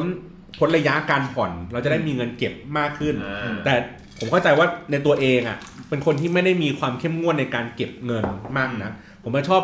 เก็บด้วยการซื้ออ่า ซื้อของสิ่งนั้นซื้อของสิ่งนี้ไปเรื่อย แต่ว่าอย่างเงี้ยถ้ามองอย่างนี้ใช่ไหมคิดพี่ได้ลองเทียบยังว่าอ่านเช่นว่าค่ามันเทนรถในระหว่างที่พี่ต้องเอาเงินไปดาวน์ใหม่แล้วผ่อน8 0 0 0เท่าเดิมเท่าเดิมตกปีหนึ่งก็อ่าสมมติเกือบแสนอืม ใช่ไหมกับการค่ามันเทนรถจริงรถทิ้งๆอะ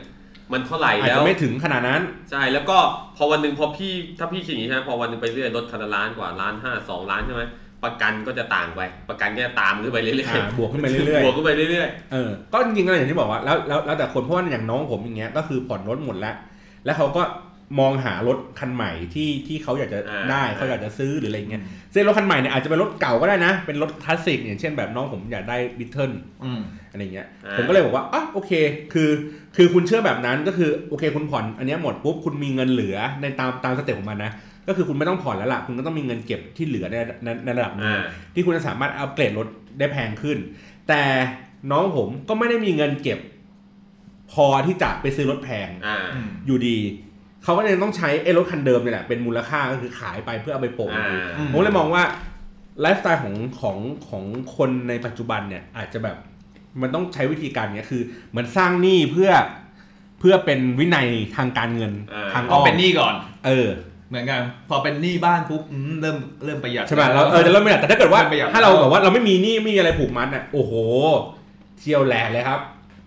จริงนะ เพราะว่าทุกวันเนี่ยผมใช้เงินเดือนหนึ่งประมาณไม่เกินหมื่นห้าไงคือที่เหลือแบบต้องเริ่มโปะบ้านต้องเริ่มคิดนู่นคิดโอ้นี่แบบใช้เงิพอนเดือนพอเป็นหนี้ปุ๊บดือหงไม่น่าเกินสามหมื่นเหมือนกันนั่นไงเห็นไหมเราต่างกันเราต่างกันสองเท่าแล้วนะแต่ของกูมีบ้านแล้วนะอะไรเงี้ยอารมณ์เหมือนคล้ายๆเหมือนที่เวลาเขาพูดว่าน่ะนะคนดูดบุหรี่อะไม่ดูดบุหรี่ บอกว่าเฮ้ยดูบุหรี่ซองหนึ่งสมมติซองละร้อย ถ้าคุณไม่ดูดบุหรี่เนี่ย คุณมีตังค์คือผมเกลียดมากเหลือมีตังค์เหลือเอาไปไปซื้อรถผมเกลียดไอ้ไม่บอกว่าคำว่ามึงมีรถไหมล่ะมึงไม่ดูดบุหรี่อะเอออ่าไม่มีที่มันนับเป็นวันปุ๊บมึงดูดบุหรี่วันละซอยแม่งนะเออถ้ามึงดูดบุหรี่เนี่ยกี่ปีมึงจะมีเฟอร์รี่อ่านแล้วมึงมีไหมนี่ไงเออเออเออเออเออจริง ๆ เจออย่างเงี้ยผมแบบไอ้เหี้ยมึงคิดตะคือเหมือนแต่ตรรกะเหมือนจะดีอืมแต่พอมาจริงๆอะปฏิบัติจริงอาจจะไม่ได้ไปเออมันไปตรงอื่นดีถ้าโดนสวนมาแล้วมึงไม่มีอะมึงเหวอนะเออคือไอ้คนที่จะถามกูแบบนี้ได้มึงต้องมีเบนซ์นะเว้ยเอาจริงอะแล้วมึงเอาเงินไปใช้ไหนวะอะอะเมื่อกี้บอกว่า step ปกติก็คือเป็นอะมีรถถูกไหมฮะมีรถแล้วปกติอาจจะแบบอะถ้าไม่มีบ้านก็มีเมียก่อนอ่าอะมีเมียปุ๊บแต่งงานอืมเคยคิดไหมว่าเฮ้ยชีวิตเราจะสามสิบแล้วเฮ้ยเรายังไม่ได้แต่งงานเลย อืมเคยมีมีผมมีคิดมีว่าภาวะจะอย่างแต่งนี้ไหมตอน30กว่าจริงๆอะถ้าผมไม่ติดว่าแฟนผมอายุเท่าผมอะเพ ราะเป็นเพื่อนกันมาอืมผมไม่จะแต่งตอนสามห้าสามสิบนู่นกว่านู่นอะ ไม่แล้วแล้วมันจะต่างกันยังไง ก็ถ้าแฟนเราเราอายุน้อยกว่าอืมเราก็ไม่ต้องซีเรียสเรื่องเขามากไงว่าเขาอายุเริ่มมากขึ้นแล้วอ่าอะไรเงี้ย แต่พอแฟนเราอายุเท่ากันปุ๊บเราต้องเริ่มคิดแล้วว่าไอ้เหี้ย พอเราเริ่มแก่เขายังเริ่มแก่แต่ว่าในความแก่ของผู้ชายผู้หญิงไม่มันต่างกันไงอืมผู้ชายมันยังแบบน้ำเชื้อมันยังมีความรุนแรงอยู่ระดับหนึงแต่ว่าสำหรับผู้หญิงเนี่ยมันก็อาจจะแบบเกิน 35 ไปปุ๊บอ่าโอกาสเสี่ยงเพราะว่าผิดปกติของลูก ในครรภ์ก็จะมากขึ้น ก็แสดงว่ามันอาจจะเป็นปัจจัยที่ทำให้เร่งมากขึ้นอ่าอะไรอย่างใช่เงี้ยซึ่งถ้าจริงๆแล้วกูคิดว่ากูจะแต่ง35 40แต่จริงๆการแพทย์มันเดี๋ยวนี้การแพทย์มันสมัยใหม่ขึ้น มันก็นะมันฝากไข่อ่าอะไรก็อ่าว่ามันมีไปหลายอย่างอะไรอย่างงี้ที่ดูได้ แต่ว่าอะอย่างของผมอะคิดเหมือนกันตอนแรกอะตอนเด็กๆอะเคยคิดเหมือนกันว่า อยากจะแต่งก่อน 30อืมอ่าอะไรอย่างงี้ แต่พอตอนนี้คิดแล้วตอนนี้ตัวเองก็กำลังจะย่างยี่สิบเก้าแล้ว ไม่น่าจะทันสามสิบแล้วใช่พี่จเพริงราะว่าถ้าไม่ท้องก็ไม่ทันนะๆ ไม่แต่แต่พอตอนนั้นมันจะคิดแค่ตรงนั้น แต่พอมาคิดถึง พอตอนเนี้ยมาคิดแล้วแม่งต้องมีอะไรค่าทำคลอด คือคือเจอเจอเคสแบบรุ่นพี่ที่เขาคลอดก่อนกำหนดอย่างเงี้ย เออแล้วเขาต้องลูกต้องเข้าตู้อบอืมตู้อบวันละสองหมื่นไมโครเวฟ ไม่ใช่ตู้อบเด็กนี่แหละ ตู้อบให้เด็กแข็งแรงอะงั้นเดี๋ยวกูซื้อตู้อบสัตว์มาแทนก็ได้ เพราะว่ามันคุมอุณหภูมิคุมความชื้นแล้วก็ใส่ออกซิเจนไม่ได้คืเหอมือนกันอ่าวันวันละสองหมื่นแล้ววันนั้นแล้วตอนนั้นอะเคสของเขาอะเขาอยู่สองอาทิตย์พี่วันละสองหมื่นสองอาทิตย์แสนเลยนะมันเออมันเป็นสิ่งที่ อุปโลกขึ้นมาเพราะคือเป็นชีวิตมนุษย์คไงลอดก่อนกำหนดเอออย่างเงี้ยคลอดก่อนกำหนดแล้วแบบเด็กอ่อนแอมากอยู่สเราองอาทิตย์ตู้แบบสัตว์อยู่ไหมอโอ้ยู่ผก็มแบได้ บคือตอนตอนนั้นคิด ออกมาหอนบร์อะไรเงี้ยตอนนั้นคือตอนนั้นคือเหมือนตกผลึกความคิดได้เลยว่า เออ กูต้องกูต้องพร้อมก่อนวะไม่ใช่ก่อน 30 แล้วกูต้องพร้อมก่อนเพราะว่าไหนจากเรื่องค่าคลอดใช่ไหมค่าเรื่องดูแล รักษาลูกค่ายงค่ายา ค่าเรียนนู่นนั่นนี่อีก นั่นแสดงว่าการการที่แบบว่าเฮ้ยเรื่องของแต่งงานเรื่องของการมีครอบครัว แม่งกลายเป็นเรื่อง step ที่แม่งใหญ่ขึ้นกว่าการแค่แบบซื้อรถโอ้โหผมใหญ่ผมมั่นสัสๆผมมั่นใจเลยว่าแม่งพอๆกับการซื้อบ้านนะเอาจริงนะพี่คือขนาดผมซื้อบ้านใช่ป่ะอันนี้บ้านหลังนี้เจ็ดล้านใช่ป่ะแต่ผมลองคิดว่าเฮ้ยเนี่ยขนาดอย่างเคสรุ่นพี่ผมอะนี่แค่เพิ่งเกิดมาโดนไปซักซัดไปสองแสนแล้วอะไหนจะต้องค่าเรียนต่ออีกอะนี่ขนาดเกิดโรงพยาบาลปกตินะ เออ ผมผมผมเคยพูดประมาณว่าเหมือนมีพี่ที่ทำงานเขาก็แบบมีลูกหรืออะไรอย่างเงี้ยแหละ ผมก็บอกว่า เฮ้ย ผ่อนลูกยี่สิบปีอะผ่อนลูกยี่สิบปีนะแล้วปลายทางของเมื่อผ่อนลูกเสร็จอะยี่สิบปีอะเราก็ไม่รู้ด้วยซ้ำนะว่าว่ามันจะเลี้ยงเราหรือเปล่า เออหนึ่งคือไม่รู้จะเลี้ยงเราหรือเปล่า หรือว่าเราต้องผ่อนเขาต่ออีกอ่าอ่าแถมผ่อนเข้าไปเนี่ยยี่สิบปีอะผลที่แม่งงอกเงยกลับมา มันคืออะไรบางทีอืมแม่งอาจจะไม่รู้เลยก็ได้นะใช่แต่ถ้าเกิดผ่อนบ้าน 20 ปีอย่างน้อย ที่ดินอันนั้นก็ยังเป็นของเราใช่ตัวบ้านมันก็ยังเป็นของเราอ่าเอ้ยแต่ลูกก็ยังเป็นของเราไง หรือเปล่าไม่เออแต่จริงๆนะเพราะว่าหลายหลายคนน่ะชุดความคิดเก่าๆมากเลยที่ว่ามีลูกเพื่อวันหนึ่งให้ลูกกลับมาเลี้ยงเราอะอืมอย่าไปหวัง จริงนะ คือขนาดพ่อผมอะพ่อผมยังพูดเลยว่าเออกูไม่ได้หวังว่ามึงมาเลี้ยงหรอกมึงเอาตัวเองให้รอดก่อนดีกว่าพ่อแล้วหลังก็มาพูดกับพ่อมึงแน่ใจนะพูดคำนี้ไม่แต่แต่เราอะคิดจริง ๆ นะว่า ชุดความคิดคือแบบหลาย ๆ คนที่จะมาคิดว่าเออต้องมาเลี้ยงต้องมาเลี้ยงอะมันไม่น่าใช่นะ คือไม่ถ้าผมมีลูกผมคงไม่ได้หวังให้มันต้องมาเลี้ยงแล้วแหละ เอออืมเพราะว่า ไม่รู้อะคือมันต้องเจออะไรอีกตั้งเยอะอะแล้วมันจะเอาตัวรอดได้หรือเปล่าคือเรายังไม่รู้เลว่ายมันเป็นสิ่งที่เราต้องตอบแทนแหละ แต่ถ้าอืมวันหนึ่งเรายังไม่พร้อมอะไรอย่างเงี้ยอืมคือเพราะอย่างอย่างพ่อแม่คนนี้ชุดความคิดจะต่างกันเลยพ่อกูนี่คือแบบเนี่ยกูหมดเงินกับมึงไปตั้งกี่ล้านแล้วอะไรอย่างงี้ใช่ไหมอืมเนี่ยมึงโอนไม่กูไม่เท่าไหร่อืมแต่กับแม่ผมเนี่ยมึงเก็บเงินไว้ดูแลตัวเองให้มึงรอดก่อนเถอะไม่ต้องดูแลกูกูอยู่ได้ เหมือนเหมือนคือคือที่บ้านผมเคยเหมือนเล่าให้ฟังว่าตอนที่เขามีมีผมอะ ตอนนั้นอะพ่อแม่อายุมันสักยี่สิบประมาณยี่สิบห้าหรืออะไรแบบนี้นะบ้านก็เพิ่งเพิ่งเริ่มซื้อแล้วก็แล้วก็มีลูกเอออะไรเงี้ยเขาเขาเขาเคยเขาเคยแชร์ประสบการณ์นี้ให้ผมฟังมันว่าแบบว่า เฮ้ยอย่าไปไปคิดเยอะ คือตอนที่ยุคเขามีอะก็คือเขาก็มีลูกอะมีผ่อนลูกผ่อนบ้าน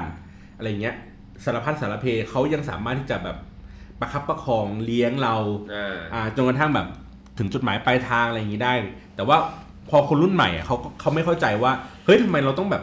คิดเยอะคิดนั่นคิดนี่ผมก็เลยแบบบอกเขาบอกว่า แม่ยุคนั้นน่ะ มันยังไม่มีค่าเน็ตนะ แม่จ่ายแค่ค่าไฟ ค่าน้ำค่าโทรศัพท์ค่าโทรศัพท์เบาๆนิดๆหน่อยๆมันยังไม่มีค่าเน็ตนะแม่อ่ายุคนั้นมันเสียแค่ค่ารถเมล์เด็กอะขึ้นฟรีปัจจุบันเนี้ยเด็กอะไม่ได้ขึ้นรถไฟฟ้าฟรีนั่งแท็กซี่ฮะเออมันมีค่าใช้จ่ายอะไรไม่รู้อีกเยอะใช่เต็มไปหมดเลย นั่นนะแล้วก็ในในสมัยนั้นค่าครองชีพอาจจะยังไม่ถูก เขายังค่อย ๆ แบบประคับประคองชีวิตได้ ใช่แต่ปัจจุบันนี้คือไม่ได้ถ้านะถ้าเราไม่วางแผนเรื่องการเงินดีๆนี่ชีวิตล่มเลยนะ ใช่ตายคือตายเลยอะพี่ เออ ผมว่าส่วนหนึ่งเพราะว่าเราอยู่ในกรุงเทพผมว่าค่าครองชีพมันสูงมากเทียบอืมต่างจังหวัดถึงเงินเดือนมันจะมากขึ้นนะอืม แต่ผมมองว่าค่าครองชีพมันสูงกว่าเยอะ อืม ต่อให้เงินมันแล้วมันแบบมันไม่ได้ค่าครองชีพแบบมันสูงเกินกว่าค่า ของเงินเดือนที่มันได้มากขึ้นอะถ้าเทียบกับต่างจังหวัดอะอืมตอนแรกอะพ่อพ่อกับแม่ผมอะยังบอกเลยเนี่ยที่ที่แบบเห็นทำงานหนักอะเออเนี่ยทำไมต้องแบบทำงานหนักด้วยนู่นนนนี่แบบเออก็แบบเออเอาแค่แบบพอมีพอกินเลยผมก็เลยบอกว่าเออ เหมือนเหมือนเขาก็จะชอบพูดว่าเนี่ยแต่ก่อนเนี่ยมีมึงสองคนเนี่ยกูก็แบบอายุแบบคือเขามีผมกับน้องตอนประมาณยี่สิบเจ็ดยี่แปดเออเอออะเขาบอกว่าเนี่ยตอนนั้นอะก็ยังเลี้ยงเลี้ยงกันมารอดให้มันโตกันอย่างเงี้ยเลยอืมผมเออผมก็สวนไปป้าแต่ว่า ตอนเนี้ยมันไม่ใช่อย่างนั้นแล้วนะเออเออมันไม่เหมือนแบบสมัยก่อนแล้วนะใช่ใช่ตอนนี้ที่แบบท่านล้มทีนี้แบบล้มแล้วแบบเราจะขึ้นกันยังไงอะยังไม่รู้เลยอะเอาจริอืงมอืมแต่แม่แต่แม่กูพูดเสมอนะว่า คนเราอะถ้ามันมีความสามารถอะมันล้มที่ไหนมันก็ลุกขึ้นได้ อะมันก็ใช่ส่วนหนึ่งไงแต่แบบเราพูดอีกในอีกหลาย ๆ ส่วนที่ก็จะยังมีความสับสนงงงวยกันแบบนี้เหมือนกันนะอืมอืม อะเมื่อกี้มีครอบครัว เสร็จปุ๊บมันก็ต้องสเต็ปต่อไปก็ต้องเริ่มมีบ้านอืมมีที่อยู่อาศัยอืมเป็นของเราเอง ก็เมื่อกี้ก็พูดแพรมๆไปหน่อยนึงครับใช่ไหมว่านั่นนู่นนี่อย่างของผมเองอะก็ที่บ้านผมอะเนื่องจากว่าเขาย้ายไปอยู่เชียงใหม่ดังนั้นเนี่ยบ้านผมก็ว่างอืมคือมันก็เหมือนเป็นบ้านตัวเองแล้วล่ะตอนก็เนี้มันยอยู่ปัจคนจุเดียวบันเหมือนผมอะอ่าห้องแต่ว่าเชื่อดอีกอะพี่บอลเอ้ยผมอยู่กับน้องผมอ่าอ่า ทีเนี้ยมันก็คือมันก็แชร์แชร์พื้นที่กันอยู่กับน้องผม แต่ผมก็เคยบอกกับกับที่บ้านมันว่าเฮ้ยแม่ถ้าแม่จะแบ่งมรดกอะไรยังไงอะไอ้บ้านอันเนี้ยยังไงแม่ต้องตัดสินใจนะอืมในการที่จะแบบว่าบอกเลยว่าบ้านหลังเนี้ยให้ใครอืมหรือแม่ต้องระบุชัดเจนว่าว่าบ้านหลังเนี้ยคือสมมติถ้าเกิดแม่ไม่อยู่แล้วอืมบ้านหลังเนี้ยต้องขายเพื่อแบ่งเงินอยู่ด้วยกัน เพราะมันเป็นไปไม่ได้ที่มันจะต้องมีสองครอบครัวอืมอยู่ในบ้านหลังเดียวกันมันเป็นไปไม่ได้อมันยู่ก็แล้วยากเออมันก็ยากอยู่แล้แล้ววคืคือออยู่คนเดียวหรือเปล่าฮะอยู่คนเดียวหรือเปล่าหรืออยู่กับน้อง ผมมาอยู่กับน้องตอนเนี้ยอ๋อ ที่ที่บ้านผมเลยว่าเฮ้ยต้องแบ่งต้องแยกกันให้ชัดเจนนะว่าว่าว่าเป็นยังไง ไม่งั้นแล้วเดี๋ยวมันปัญหามันจะมีตามตามขึ้นมาอีก อืม เออ ซึ่งก็ก็เลยมองว่า คือสเต็ปต่อไปอะโอเคเรื่องเรื่องเรื่องของบ้านอะ มันก็เลยทำให้ผมมันจะต้องแบบ เฮ้ย เราต้องหาที่อยู่อะไรบางอย่างเองแหละถ้าเกิดเราจะจะมีครอบครัวหรือจะมีอะไรต่าง ๆ เนี่ย มันก็ต้องมีของที่มันเป็นพื้นที่ของเราเอง อ่าอืมเพราะว่าพื้นที่ไอ้อย่างที่บอกส่วนตัวเมื่อกี้ใช่ที่ที่กี้บอกก็คือว่า เฮ้ย ถึงแม้ว่าบ้านอะ โดยโดยโดยพื้นที่ในอะอ่ามั มันจะเป็นของเรา ของเราเพราะเราอยู่คนเดียวเราทำแต่อะไรแม่ได้จะมาเมื่อไหร่ก็ได้ อืมอ่าแล้วพอแม่มาเมื่อไหร่ปุ๊บพื้นที่ของเราอะจะลดลง กลายเป็นพื้นที่ของเขาเพราะเขารู้สึกว่านี่คือบ้านของเขานี่คือที่ของเขา อ่า เราไม่ไม่มีสิทธิ์ในการคือทำอะไรโอเค ของราได้โอเคคุณเป็นลูก แต่ว่าแฟนคุณเนี่ย อ่า ใช่ไหมใช่ใช่ เขาจะมีความแบบ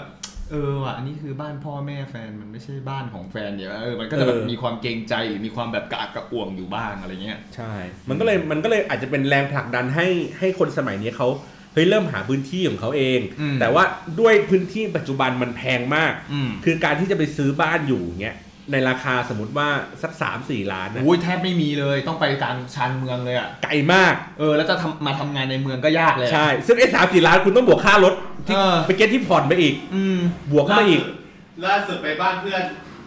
ไอ้โจเออไอ้เหี้ยคือบ้านผมอะก็อยู่ในเมืองนะบ้านผมอยู่แถวมอเกษตรใช่ไหมอ่า บ้านเพื่อนแม่งขับจากบ้านผมไปอีก40กว่าโล ถึงจะถึงบ้านมันไอแอลอะนะเออ คือแบบ บ้านแบบขับไปอีกประมาณสักไม่เกินชั่วโมงอะถึงสุพรรณแล้ว บ้านน่าอยู่นะแต่เป็นบ้านเป็นบ้านสวยบ้านดีบ้านเดี่ยว แต่แม่งไกลมาก ใช่ แต่คือราคาคือพื้นที่อะเท่าที่คุยแล้วพอๆกันกับบ้านผมเลยนะ แต่แม่งห่างกันแบบชั่วโมงกว่าเลยอะโอ้โหแต่ราคาก็ต่างกันเยอะ ใช่แต่ราคาก็ต่างกันเยอะแต่ว่าก็มามองกันว่าเออไอ้เรื่องค่าเดินทางค่าอะไรอะไอ้เหี้ยแม่งเกือบเท่ากันแล้วอะแต่กูว่าไม่คิดว่าจะไปไหนนะ ถ้าพ่อแม่ให้บ้านหลังนี้ เพราะว่าเขาซื้อ ราคา9 0 0 0 0 0บาทเมื่อ 30 กว่าปีที่แล้วอืมตอนนี้ก็ไม่รู้ราคาไปเท่าไหร่แล้ว เพราะว่าอยู่ในเมืองเลยอะอืมติดถนนสีด้านออกได้ทุกเลนอืมเนี่ยมันก็เลยทำให้คนสมัยนี้อาจจะแบบอะเปลี่ยนเป็นอยู่คอนโดคอนโดพื้นที่แม่งก็เล็กลง พอพื้นที่เล็กลงหมายถึงว่าเน้นความสะดวก เขาก็หลุดออกจากครอบครัวใหญ่ อืมเดิมซึ่งถ้าเกิดเป็นบ้านเนี่ยมันยังพอมีพื้นที่สำหรับ เฮ้ยให้ญาติพี่น้องพาอะไรเงี้ยลูกมาวิ่งเล่นอ่าอะไรใช่เออแต่ได้สงสารเด็กที่โตมาในอืมพ่อแม่ที่อยู่คอนโดนะต่อให้เป็นคอนโดห้องใหญ่ก็เถอะแต่มันอืมไม่ได้มีสนามหญ้าให้วิ่งเล่นอืมไม่มีอะไรเป็นส่วนตัวไม่มีหมาที่วิ่งเล่นด้วยกัอ่าอะไรเงี้ยใช่เอออืมแม้กระทั่งแบบแค่จะเปลี่ยนรีโนเวทอะไรบางอย่างอะก็ทำได้ยากนะอย่างเพื่อนผมเนี้ยเพื่อนผมอยู่เอ่ออยู่คอนโดอยู่แถวพญาไทอะตั้งแต่ตอนประมาณสักอายุอ่า15ปัจจุบันอายุประมาณ30กว่า หนูนี่คอนโดก็พุ่งกระฉูดแล้วมั้งเออคือคือราคาเนี่ยคือแบบโอ้โหแพงมากอ่าใช่แต่มันอะพูดให้ผมฟังเล่าให้ผมฟังว่า มันโคตรเบื่อเลยอะคือกูอยู่ตรงเนี้ยมาตั้ง20ปีแล้วอะคือแค่กูจะเปลี่ยนห้องอะกูยังเปลี่ยนไม่ได้เลยอะอ่าเปลี่ยนมุมเปลี่ยนอะไรเงี้ยทำอะไรได้ได้ยาก คือถ้ามันเป็นไปได้ ถ้าแบบว่าสมมติแบบที่บ้านไม่อยู่แล้วหรืออะไรเงี้ยแบบกูอยากจะขายแล้วกูไปซื้อพื้นที่อ๋อื่อนแล้วคือกูที่บ้านก็ยังอยู่ด้วย เพราะเป็นคอนโดแบบใหญ่ไปเลยใช่ไหมเป็นคอนโดใหญ่ เนี่ยมันก็จะมีความแบบกดดันอะไรบางอย่างที่แบบ พอพอพอถ้าถ้าชีวิตเป็นอย่างนี้นะหมันถึงว่าเฮ้ยมันจะต้องมีแรงขับอะไรบางอย่างที่ทำให้ต้องแบบมีค่าใช้จ่ายในการซื้อบ้านมากขึ้น แม่งก็จะส่งผลต่อเรื่องงานปัจจุบันที่ทำอยู่ เฮ้ยถ้ากูแม่งเสี่ยงกูอยากจะทำกูรู้แล้วแหละว่ากูชอบสิ่งเนี้ย แต่ว่ามันยังมีงานประจำที่กูยังต้องทำอยู่อะหมายถึงว่าเฮ้ยเราไม่สามารถที่จะแบบถอนตัวออกจากสิ่งเนี้ยเพราะเรามีไปทำสิ่งที่รักมีได้ภาระหรือเป้าหมายอยู่ ใช่ มันจะผูกไอ้เรื่องพวกนี้กันกลับไปอีกทีหนึ่งไม่คุ้เครียดนะผมเลอืยมก็เลยคิดว่าจะรีบลาออกก่อนที่เราจะมีภาระเยอะ ให้เราไปอืมล้มลุกคลุกคลานก่อนสู้อืมชีวิตก่อน แต่คุณล้มมากไม่ได้แล้วนะ แฟนคุณนี่ค้ำคออยู่นะ ก็เขาหาเงินของเขาได้ไม่ต้องห่วงหรอกแหมเผื่อมีลูกไงตราบใดที่ภาระไม่ใช่พ่อแม่ กูว่าแฟนก็มึงก็ต้องดูแลตัวเองตราบใดที่ยังไม่ได้แต่งงานกันอะเพราะมึงต้องมีเงินมีรายได้ ภาระแฝงอย่างหนึ่งของผู้ชายไทยของเรานะครับ คือสินสอด เออ มันต้องมีสินสอดเป็นอะไรที่น่าเครียด น่าเครียดนะ เพราะว่าถ้าลองมาคิดจริง ๆ อะ ผมอะอะมีเงินเก็บบ้างประมาณนึงอะ แต่พอคิดว่าสินสอดเฮียไม่มีเลยว่าตอนนี้ แล้วประเด็นคือสินสอดเสร็จงานแต่งอะเออ เพราะในธรรมเนียมจีนคือผู้ชายออกหมด อ่า เออ ไม่ได้เหมือนว่ามาตกลงกันว่า เอ้ย ถ้าเกิดว่าเราทำตามแบบธรรมเนียมเก่าๆนะ ไม่ได้ว่าแบบเฮ้ยผู้หญิงจะออกนี่นะ ผู้ชายออกนี่นะ คือผู้ชายออกหมดอยู่แล้ว ใช่ ตอนแรกตอนแรกพ่อผมเคยคุยเล่นๆกันอะไรอย่างเงี้ยเขาบอกเออเนี่ย ถ้าแบบเรื่องเงินไม่พร้อมอะไรเงี้ยบอกป้าได้นะอะไรเงี้ยตอนนั้นก็หน้าใหญ่ปฏิเสธบอกไม่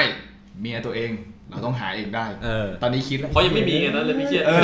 เครียดเลยตอนนี้ขนาดยังไม่มียังเริ่มเครียดเลยเฮียแต่แบบหาเองเลยเหรอโอ้โหมึงคิดเท่าไหร่วะเนี่ยผ่อนบ้านอยู่ เออเออแล้วทำวันหนึ่งมึงซื้อรถอีกเออแล้ววันหนึ่งที่มึงอะสมมติมึงผ่านไปอีกหลายปีกว่ามึงจะมีเมียกว่าจะแต่งงานใช่ไหม ดอกเบี้ยบ้านก็เพิ่มใช่ไหมคือเออค่าผ่อนบ้านเพิ่มตอนเออมึงเป็นรีไฟแนนซ์เออมันก็ยังยอดมันยังเหมือนเดิมอะเออแต่แค่ดอกเบี้ยลดลงนิดหน่อยเออก็ติเฮียลำบากกูว่าคนอย่างมึงมีเมียลำบากแล้วตอนนี้เฮ้ยแต่ถ้ามีเมียแล้วสบายนะมีบ้านแล้วไง ก็มีบ้านแล้วไงแต่ว่าเออสินสอดเขาจะผ่อนมีไงเออเขาเขาจะช่วยมึงผ่อนไหมเมียเนี่ยต้องบอกพ่อเมียว่าเออขอขอขอผ่อนหน่อยได้ไหม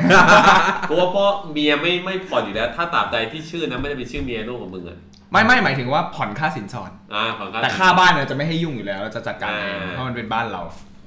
ทีเนี้ยมันก็จะเหนื่อยละพอเนี่ยไอ้ค่าใช้จ่ายพวกนี้มันเยอะเต็มไปหมดเลยเนี่ย แม่งก็จะสะท้อนกลับไปที่ตัวงานเราอีกอยู่ดีอ่าพอเสร็จปุ๊บคือคน คือพอมันมีค่าใช้จ่ายมีสิ่งที่เราจะต้องวางแผนในชีวิตเรามากขึ้นมากขึ้นเรื่อยๆอะแม่งจะไปกดดันที่ตัวงานเราเว้ยอ่าว่าเฮ้ยงานที่เราทำอยู่ทุกวันเนี้ยเงินเดือนอะ แม่งคุ้มค่ากับสิ่งที่เราลงไปหรือเปล่าอ่าวะอ่าถูกป่ะบางคนก็จะคิดแบบนี้นะว่าเฮ้ยคือค่าใช้จ่ายมันเยอะขึ้นเรื่อยๆ แต่เงินเดือนมันไม่ได้ขึ้นตามค่าใช้จ่ายเราอ่าเร็วขนาดนั้นอะ ซึ่งบางคนเขาก็ต้องแบบว่า โอเค งั้นเราก็ต้องแบบพัฒนาตัวเอง บางคนก็จะแบบพัฒนาตัวเอง เพื่อให้ตัวเองอะอัปเกรดขึ้นไปอ่าหรือบางคนก็แบบงั้นกูต้องเสี่ยงไปหางานใหม่ทำนู่นทำนี่อะไรเงี้ยอ่าเพื่อ up เงินเดือนอะอ่าขยับแก้ขยับขึ้นไปอ่าอ่าหรือบางคน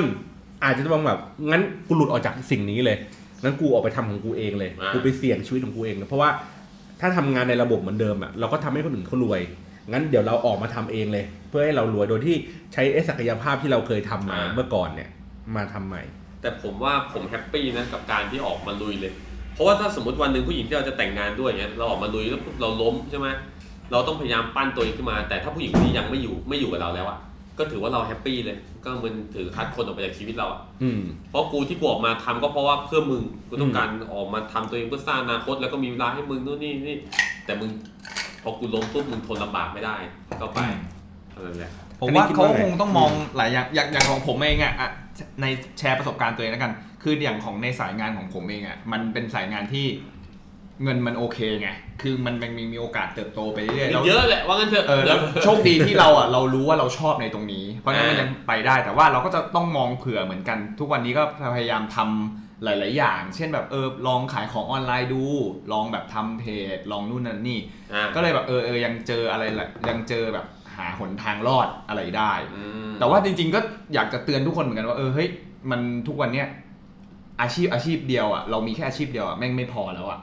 มันคงต้องหาอะไรหลายอย่างหรือแม้แต่น้อยที่สุดอย่างน้อยที่สุดเลยคือ ต้องเพิ่ม skill ตัวเอง ไม่ว่าจะแบบเรื่องภาษาหรือเรื่องอะไรแบบทางใดทางหนึ่งอะให้มันแบบเอาตัวรอดให้ได้อะแต่กูเอือมพวกแบบคนที่แบบว่าทำงานยังไม่คุ้มเงินเดือนบริษัทด้วยซ้ำอะอืมแต่อยากจะ up ตัวเองขึ้นมาอ่าความสามารถก็ไม่มีอ่าแต่มาเรียกร้อง อันนั้นต้องมีอะไรไปคุยจริงนะ เพราะว่าเอออันเนี้ยก็เซ็งเจอเจอถ้าเจอก็เซ็งนะ เพราะว่าเออเราอะจะชอบมองคือตอนก่อนที่จะออกจากที่เก่าอะ เราจะมองก่อนเลยว่า เราอยากออกเพราะว่าอะหนึ่งเรื่องเงิน เราคิดว่าภาระต้องมากขึ้นแล้ว เพราะว่าพ่อแม่เขาไม่สบายมีค่าใช้จ่ายอะไรเงี้ยอะสองหนึ่งถ้าเราออกเรื่องเงิน เรามั่นใจแล้วใช่ไหมว่าเรามีของเราเก่งจริงเราอะไรอืมก็มองมาเออโอเคเฮ้ยเรามีผลงานเรามีนู่นเรามีนี่นะ เราคุยได้นะนู่นนั่นนี่อะไม่สำเร็จอะเราก็เลยย้าย พอมาที่ใหม่โอเคเขาเห็นเขาให้หรืออะไรเงี้ยอ่าเพราะฉะนั้นคืออย่าเออแบบที่กี้บอกคือ ไม่ใช่ว่าแบบอยู่นานแล้วจะขอเท่าไหร่อะไรก็ใช่ได้เพราะว่าอย่างผมอะผมเป็นทีมลีดเดอร์ผมก็จะมีลูกน้องใช่ไหมผมก็จะเจอคนอย่างเงี้ยคนที่แบบว่ามาขออัพเรียกร้องเพิ่มมาเรียกร้องเพิ่มขอเงินเดือนเพิ่มช่วยพูดให้ผมหน่อย ช่วยโปรโมทผมหน่อยอืมแต่คือความสามารถมึงยังไม่ได้เลยอะคืออมกูยังเหนื่อยเพราะมึงอยู่เลยอะอืมอืมกูไม่สามารถฝ่าฟังความที่มึงได้แล้ว กูจะมาโปรโมทมึงทำไมวะอืมคือผมเคยคุยทุกคนว่าไอ้เหี้ยเราทุกคนแม่งเป็นคนมีความสามารถหมดแหละอืมมนุษย์อะแต่ถ้าแม่งเราเฉื่อยแฉะอยู่กับที่อย่างเงี้ย ถ้าตับใดที่มึงตอบตัวเองไม่ได้อะว่ามึงเก่งอะไรอะแล้วถ้ามึงไปบริษัทใหม่ทำไมเขาต้องรับมึงอะถ้ามึงตอบไม่ได้อะมึงก็เป็นแค่พนักงานกระจอกอะมึงก็อยู่ที่นี่ต่อไปเถอะอืมเลิกพัฒนาตัวเอง แต่กูลำคาญคนพวกประเภทนี้มากนะไอ้เหี้ยเรียกร้อง แต่ไม่งทำงานไม่คุ้มเงินเดือนเลย อืมทีเนี้ยเมื่อพอมันถึงวิกฤตวัยกลางคนเมื่อกี้อย่างที่บอกอะพอมันถึงแบบจุดหนึ่งแล้วเนี่ย อันนี้ถามคำถามว่า เราอะจะกล้า หรือว่าความกล้าของแต่ละคนอะที่จะพลิกชีวิตอะแม่งไปอีกทางหนึ่งอะมีความกล้าไหมหรือว่าเราต้องเก็บข้อมูลอะไรบางอย่างก่อนถึงจะกล้าตัดสินใจในสิ่งนั้น ผมไม่งตอนนี้ผมกล้ามาก ผมไม่สนด้วย แต่ผมไม่งติดอยู่แค่เรื่องเดียว เรื่องแฟนผม คือตอนเนี้ยผมกำลังจะเขาเรียกว่าผมก็อยากทำร้านเหล้าอย่างนี้ใช่ไหมแต่นั่นเป็นส่วนหนึ่งคือถ้าทำร้านเหล้านั่นก็แปลว่าผมก็ยังทำร้านเหล้าด้วยทำงานประจำไปด้วย แต่ใดที่ร้านเหล้าอยู่ได้โอเค ผมก็อาจจะออกอะไรอย่างนี้ใช่ไหม แต่จริงๆจุดที่ผมอยากทิ้งจริงคือ เราจะงานแม่งเลย ร้านเหล้าเดี๋ยวว่ากัน แต่ผมจะกลับไปอยู่กับแม่ที่ภูเก็ตไปทำธุรกิจกับแม่อืมก็คือเหมือนแบบเฟ้งเลยอะแต่เรามีหนี้นะเรามีหนี้มีภาระเหมือนกัน เราก็แบบพร้อมที่จะเริ่มต้นใหม่ได้ก็อะกูพร้อมลุย เพราะว่าถือว่าผมยังไม่มีภาระทางครอบครัว ผมว่าอืมไม่ต้องโอนเงินให้พ่อแม่เยอะแยะก็มีโอนบ้างแต่ไม่เยอะดังไม่นั้ต้อนงเนี่ยไม่ต้องผ่อนลูกด้วย ไม่ต้องผ่อนลูกอ่าไม่ต้องดูแลเมียด้วย อืม เพราะยังไม่ได้แต่งงานอืม ดังนั้นน่ะผมก็เลยกล่าวว่า กูอยากลาออกมากเลย กูอยากจะแบบไป ไปดูชีวิตใหม่ ไปเริ่มต้นชีวิตใหม่ในที่ที่ใหม่ที่แบบว่า เราไม่เคยเจออะเราไปแบบไปทำเฉพาะสิ่งที่ตัวเองชอบจริง ๆ เท่านั้นอะแดกได้ไม่ได้ไม่รู้ แต่แม่ผมบอกว่า ถ้าวันหนึ่งมึงรักสิ่งไหนหมดหัวใจอะยังไงอะมันพาเงินมาให้มึงแน่นอนถ้ามึงยังทำต่อไปเรื่อยอืมๆแต่คราวเนี้ยก็ติดแฟนตรงที่ว่าตอนแรกคุยกับแฟนแล้วว่า แฟนเดี๋ยวไปด้วย แฟนก็พร้อมไหมในการที่เราแบบจะพลิกงานนั้นอะ เขาพร้อม ตอนแรกเขาพร้อม คือตอนแรกคุยแล้วว่า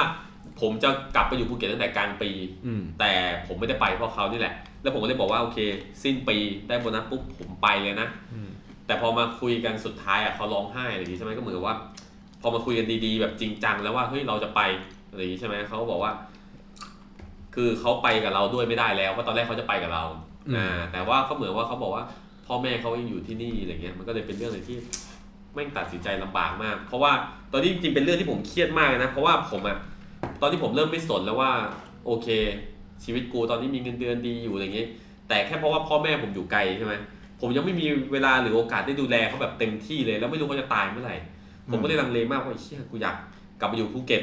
เงินเดือนน้อยลงหน่อยหรือว่ามีรายได้น้อยลงหน่อยไม่เป็นไรช่างแม่งอะไรเงี้ยแต่อย่างน้อยก็ได้เขาเรียนดูแลเขาจนวาระสุดท้ายก่อนอืมอืมแล้วหลังนั้นผมอยากจะ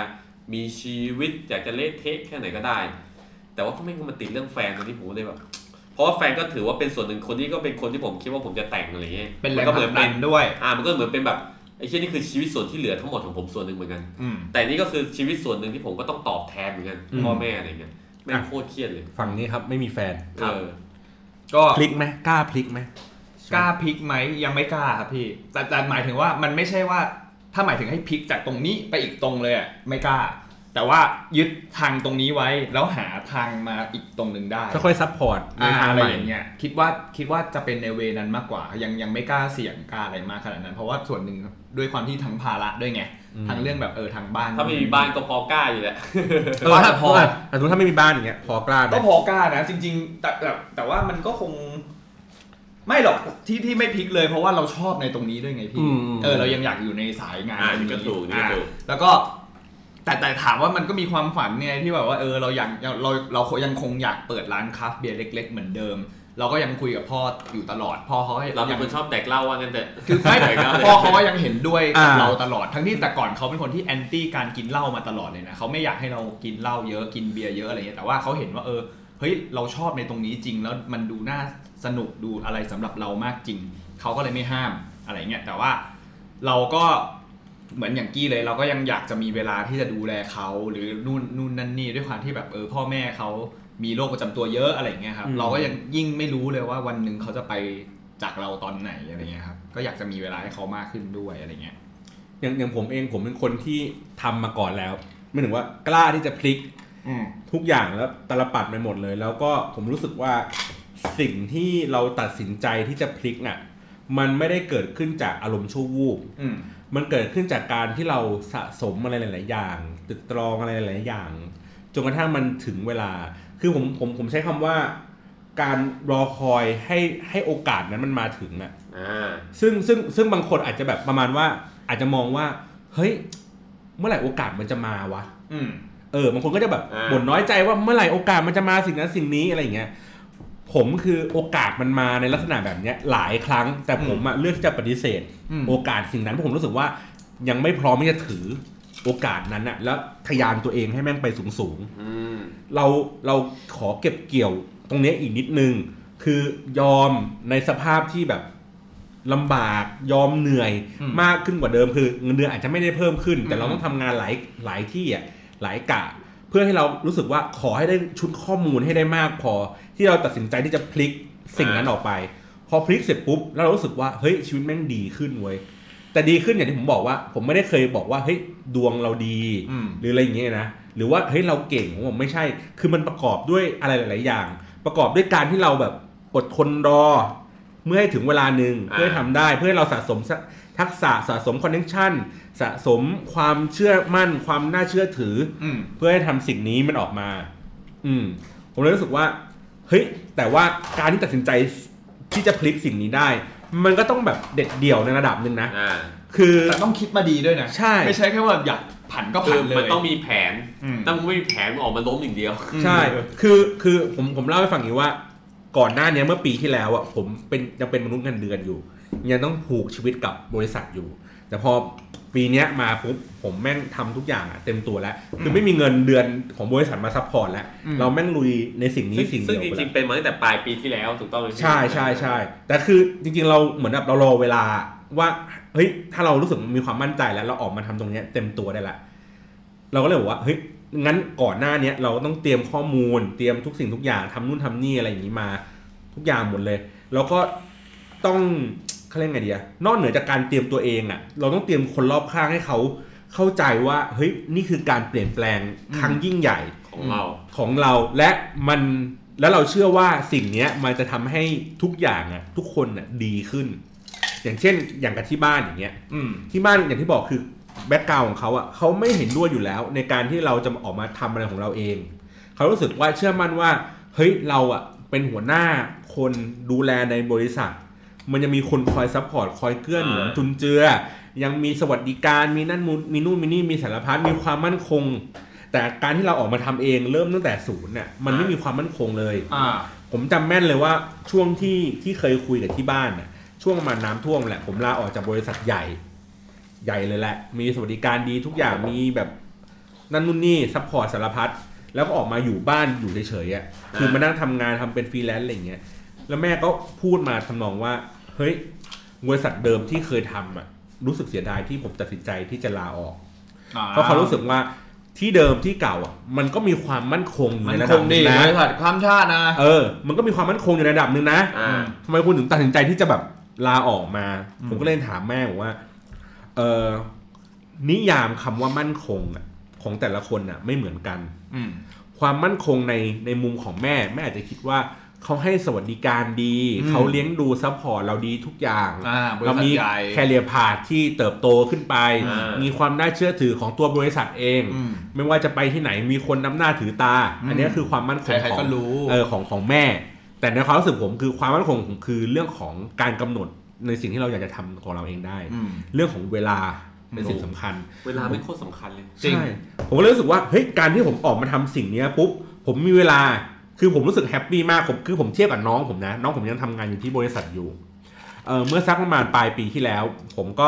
นั่งกับน้องผมไว้ว่าเฮ้ยเดี๋ยวเราไปเอ่อไปเยี่ยมแม่ช่วงก่อนปีใหม่แล้วเพราะปีใหม่คนจะเยอะ ผมไปช่วงประมาณสักยี่สิบเอ็ดถึงยี่สิบห้าธันวาก็คือไปก่อนที่เขาจะไปกันอะอืมผมรู้สึกว่าหนึ่งคือผมรู้สึกแฮปปี้มากเพราะว่า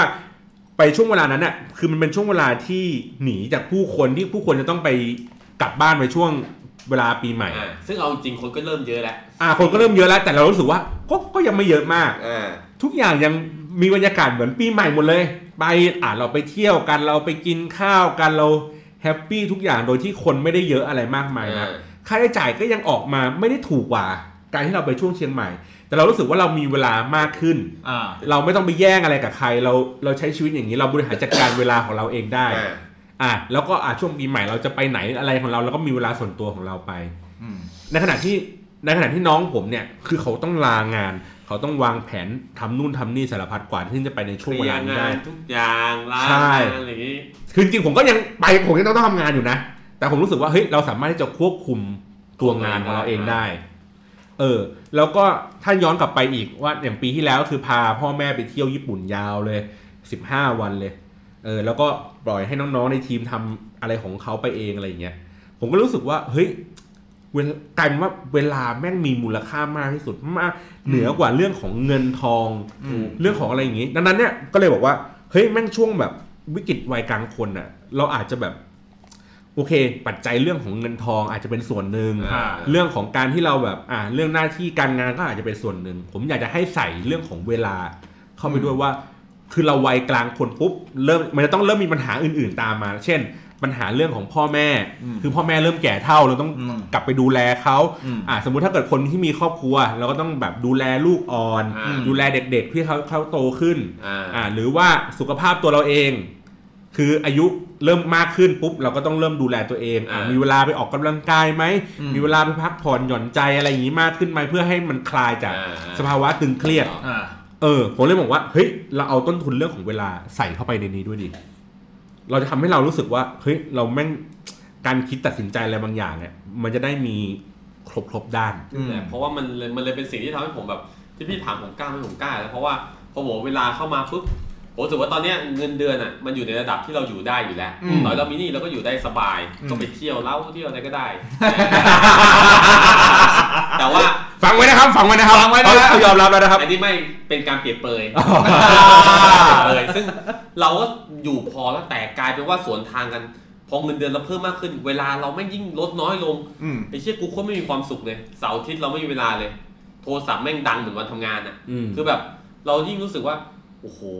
ไอ้เหี้ยคือเหมือนกับแบบว่าเราไม่ได้พักไม่ได้หยุดไม่ได้หย่อนยังต้องคิดต่อเวลาอะไรอย่างเงี้ย เราก็เลยรู้สึกว่ามันไม่มันถึงเวลาที่เราอาจจะควรจะเปลี่ยนแล้วแหละ คือเงินมันอยู่ได้แหละแต่มันคือก่อนที่เราไม่รู้ เพราะว่าเราก็มีเวลาแล้วก็มีเงินใช่ไหมพอเงินเรามากขึ้นปุ๊บเวลาเราลดลง เราเลยเริ่มรู้เลยว่าเชี่ยเวลาไม่มีค่ามากๆเลย เราไม่ไม่มีความสุขเลย ตอนนี้ต้องพูดเลยว่าผมทำงานไม่ไม่ค่อยมีความสุขเลย ก็เลยว่าผมว่าแม่งใกล้ต้องไปแล้วแต่ทางนี้เขาไม่เคยได้ใช้เวลาอยู่กับใครเลยนะฮะ อยู่กับพ่อแม่ก็คนที่คนที่มันอยู่กับโอ๊ยมันก็มีเวลาเหลือเฟือเจ็บจังเลยอะ มึงอาจจะอิจฉากูก็ได้นะกี้ ใช่กว่าจะอิจฉามึงอยู่ แต่ว่ากูอิจฉาเรื่องเวลา แต่ไม่ได้อิจฉาเรื่องทางบ้านดังนั้นเนี่ยกูมีแฟนของกูดีอยู่แล้ว ดีดีดีเอ้ยเอ้ยช่วงหนึ่งเล็กๆอะผมอิจฉากี้นะ เพราะว่าเขามีแฟนที่แบบคบกันมานานดูมั่นคง คือคือส่วนหนึ่งคือถามว่าชีวิตโสดอะมันดีนะ มันก็สนุกนะดีคือแบบอยากไปไหนก็ไปอยากอยู่กับเพื่อนอยากไปนี่เขาไม่โสดเขายังสนุกเลย ไม่แต่แต่พอมาถึงจุดหนึ่งอะเราจะรู้สึกว่าเฮ้ยมันมีบางเรื่องอะที่แบบเฮ้ยเราปรึกษาเพื่อนมันก็ใช่มันจะมี ก็ไม่เข้าใจ มันจะมีจุดที่เหงาเออ ด้วยส่วนหนึ่งแล้วก็จุดที่แบบต้องการคู่คิดอะเออ อะไรสักอย่างหนึงคู่ในการคู่ตัดคิสิดนใจที่แบบไม่ได้เพื่อนคือผมกับแม่งสนิทกันมาแบบเกือบสิบปีแล้วอะคือแบบ แต่บางเรื่องอะที่แบบเฮ้ยเราต้องการกำลังใจหรือเราต้องการคำปรึกษาหรืออะไรอะเฮ้ยบางทีเราก็ไม่ได้อยากได้จากมึงเพื่ไม่อนถามล่ะกูจะบอกโจ้สู้ๆนะเว้ยเพื่อนไม่ปกติเขาต้องการให้ใครรูปอ๋อเออรูปปลอบเอาก็คือลูกไข่จริงๆถ้ามึงมีปัญหาทางใจก็เดี๋ยวกูพาไปเอ็นได้อาอาจาร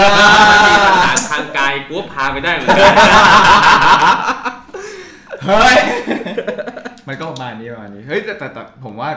ช่วงช่วงเนี้ยการ การมีแฟนที่ดีหรืออะไรเงี้ยในในช่วงตรงเนี้ยมันสำคัญเลยนะพี่คืออมถ้าแบบมีแฟนแล้วแฟนอะสมมติอะวกกลับไปตอนที่แล้วที่แบบแฟนเป็นเด็กใช่ไหมสมมติว่าตอนนั้นผมมีสมมติว่าผมมีแฟนสักประมาณ ต่างกันเด็กกว่ากันสักประมาณแบบห้าหกปีอะไรเงี้ยผมยี่สิบเก้าเขาแบบยี่สิบสี่ยี่ห้าเขาอาจจะยังไม่ได้คิดปัญหาแบบเดียวกับผมเขาอาจจะยังไม่เข้าใจ สมมติง่ายๆว่าเราแบบเรานัดเขาไปกินข้าว อืม แล้วมีปัญหาด่วนคืองานมีอืมประชุมด่วนหรือเราต้องอืมแม่งงานกระทันหันสัตว์ เราต้องอืม จัดการตรงนี้อะอ่าเราไม่สามารถไปได้อะอืม แล้วแม่งมางองแงงงแงงนู่นนี่นอกจากเราเหนื่อยงานแล้ว เพราะว่าเรารู้ว่ามันไอ้เหี้ยเรามันขโมยเวลาชีวิตเราไปแล้วเราเหนื่อยงานแล้วเรายังต้องมาเหนื่อยกับมึงอีกอะ คือผมว่าแต่ว่ามันก็ต้องเข้าใจแหละ แต่ว่าถ้าเป็นถ้ามันโตหน่อยมันจะไม่ค่อยงอแงไงอืมงออืแงมเนาะก็ใช่นั่นแหละนี่แหละก็เป็นชีวิตที่เขาเรียกว่าเป็นความยากลำบากของชีวิตที่โตขึ้นน่ะอืมมันจะมีปัจจัยหลายๆอย่างไม่เหมือนชีวิตวัยเรียนนะเราคิดแค่ว่าเรียนยังไงให้จบ ที่เหลือชีวิตก็คือใช้ชีวิตเหลวแหลกเละเทะไปเรื่อย ครับก็วันนี้ก็ถือว่าโอเคนะหมายถึงว่าในด้วยเนื้อหาสาระตลอดแบบหนึ่งชั่วโมงกว่าๆๆเนี่แต่ยพอพูดแล้วเครียดเลยนะตอนเนี้ยเครียดแล้วแต่จริงๆสิ่งที่เครียดอย่างเดียวตอนนี้คือ ไม่งอยากจะจองตั๋วบินกลับไปหาพ่อแม่เลย ไปดูแลเขาใช้ชีวิตใช้เวลาที่เหลืออยู่ เออที่ที่ของคุณมีแบบเขาเรียกไงนะเหมือนแย่งกันเอาใจปะแย่งเงาใจพ่อแม่อะไม่แย่งเอาใจลูกขไม่องผมอะมีของผมว่ามีคือประมันว่า เหมือนแบบเวลากลับไปที่บ้านอะไรเงี้ย พ่อกับแม่เขาก็จะแบบมี plan ของเขาว่าครับพ่ออยากจะพาไปไหนอ่าแม่อยากจะพาไปไหน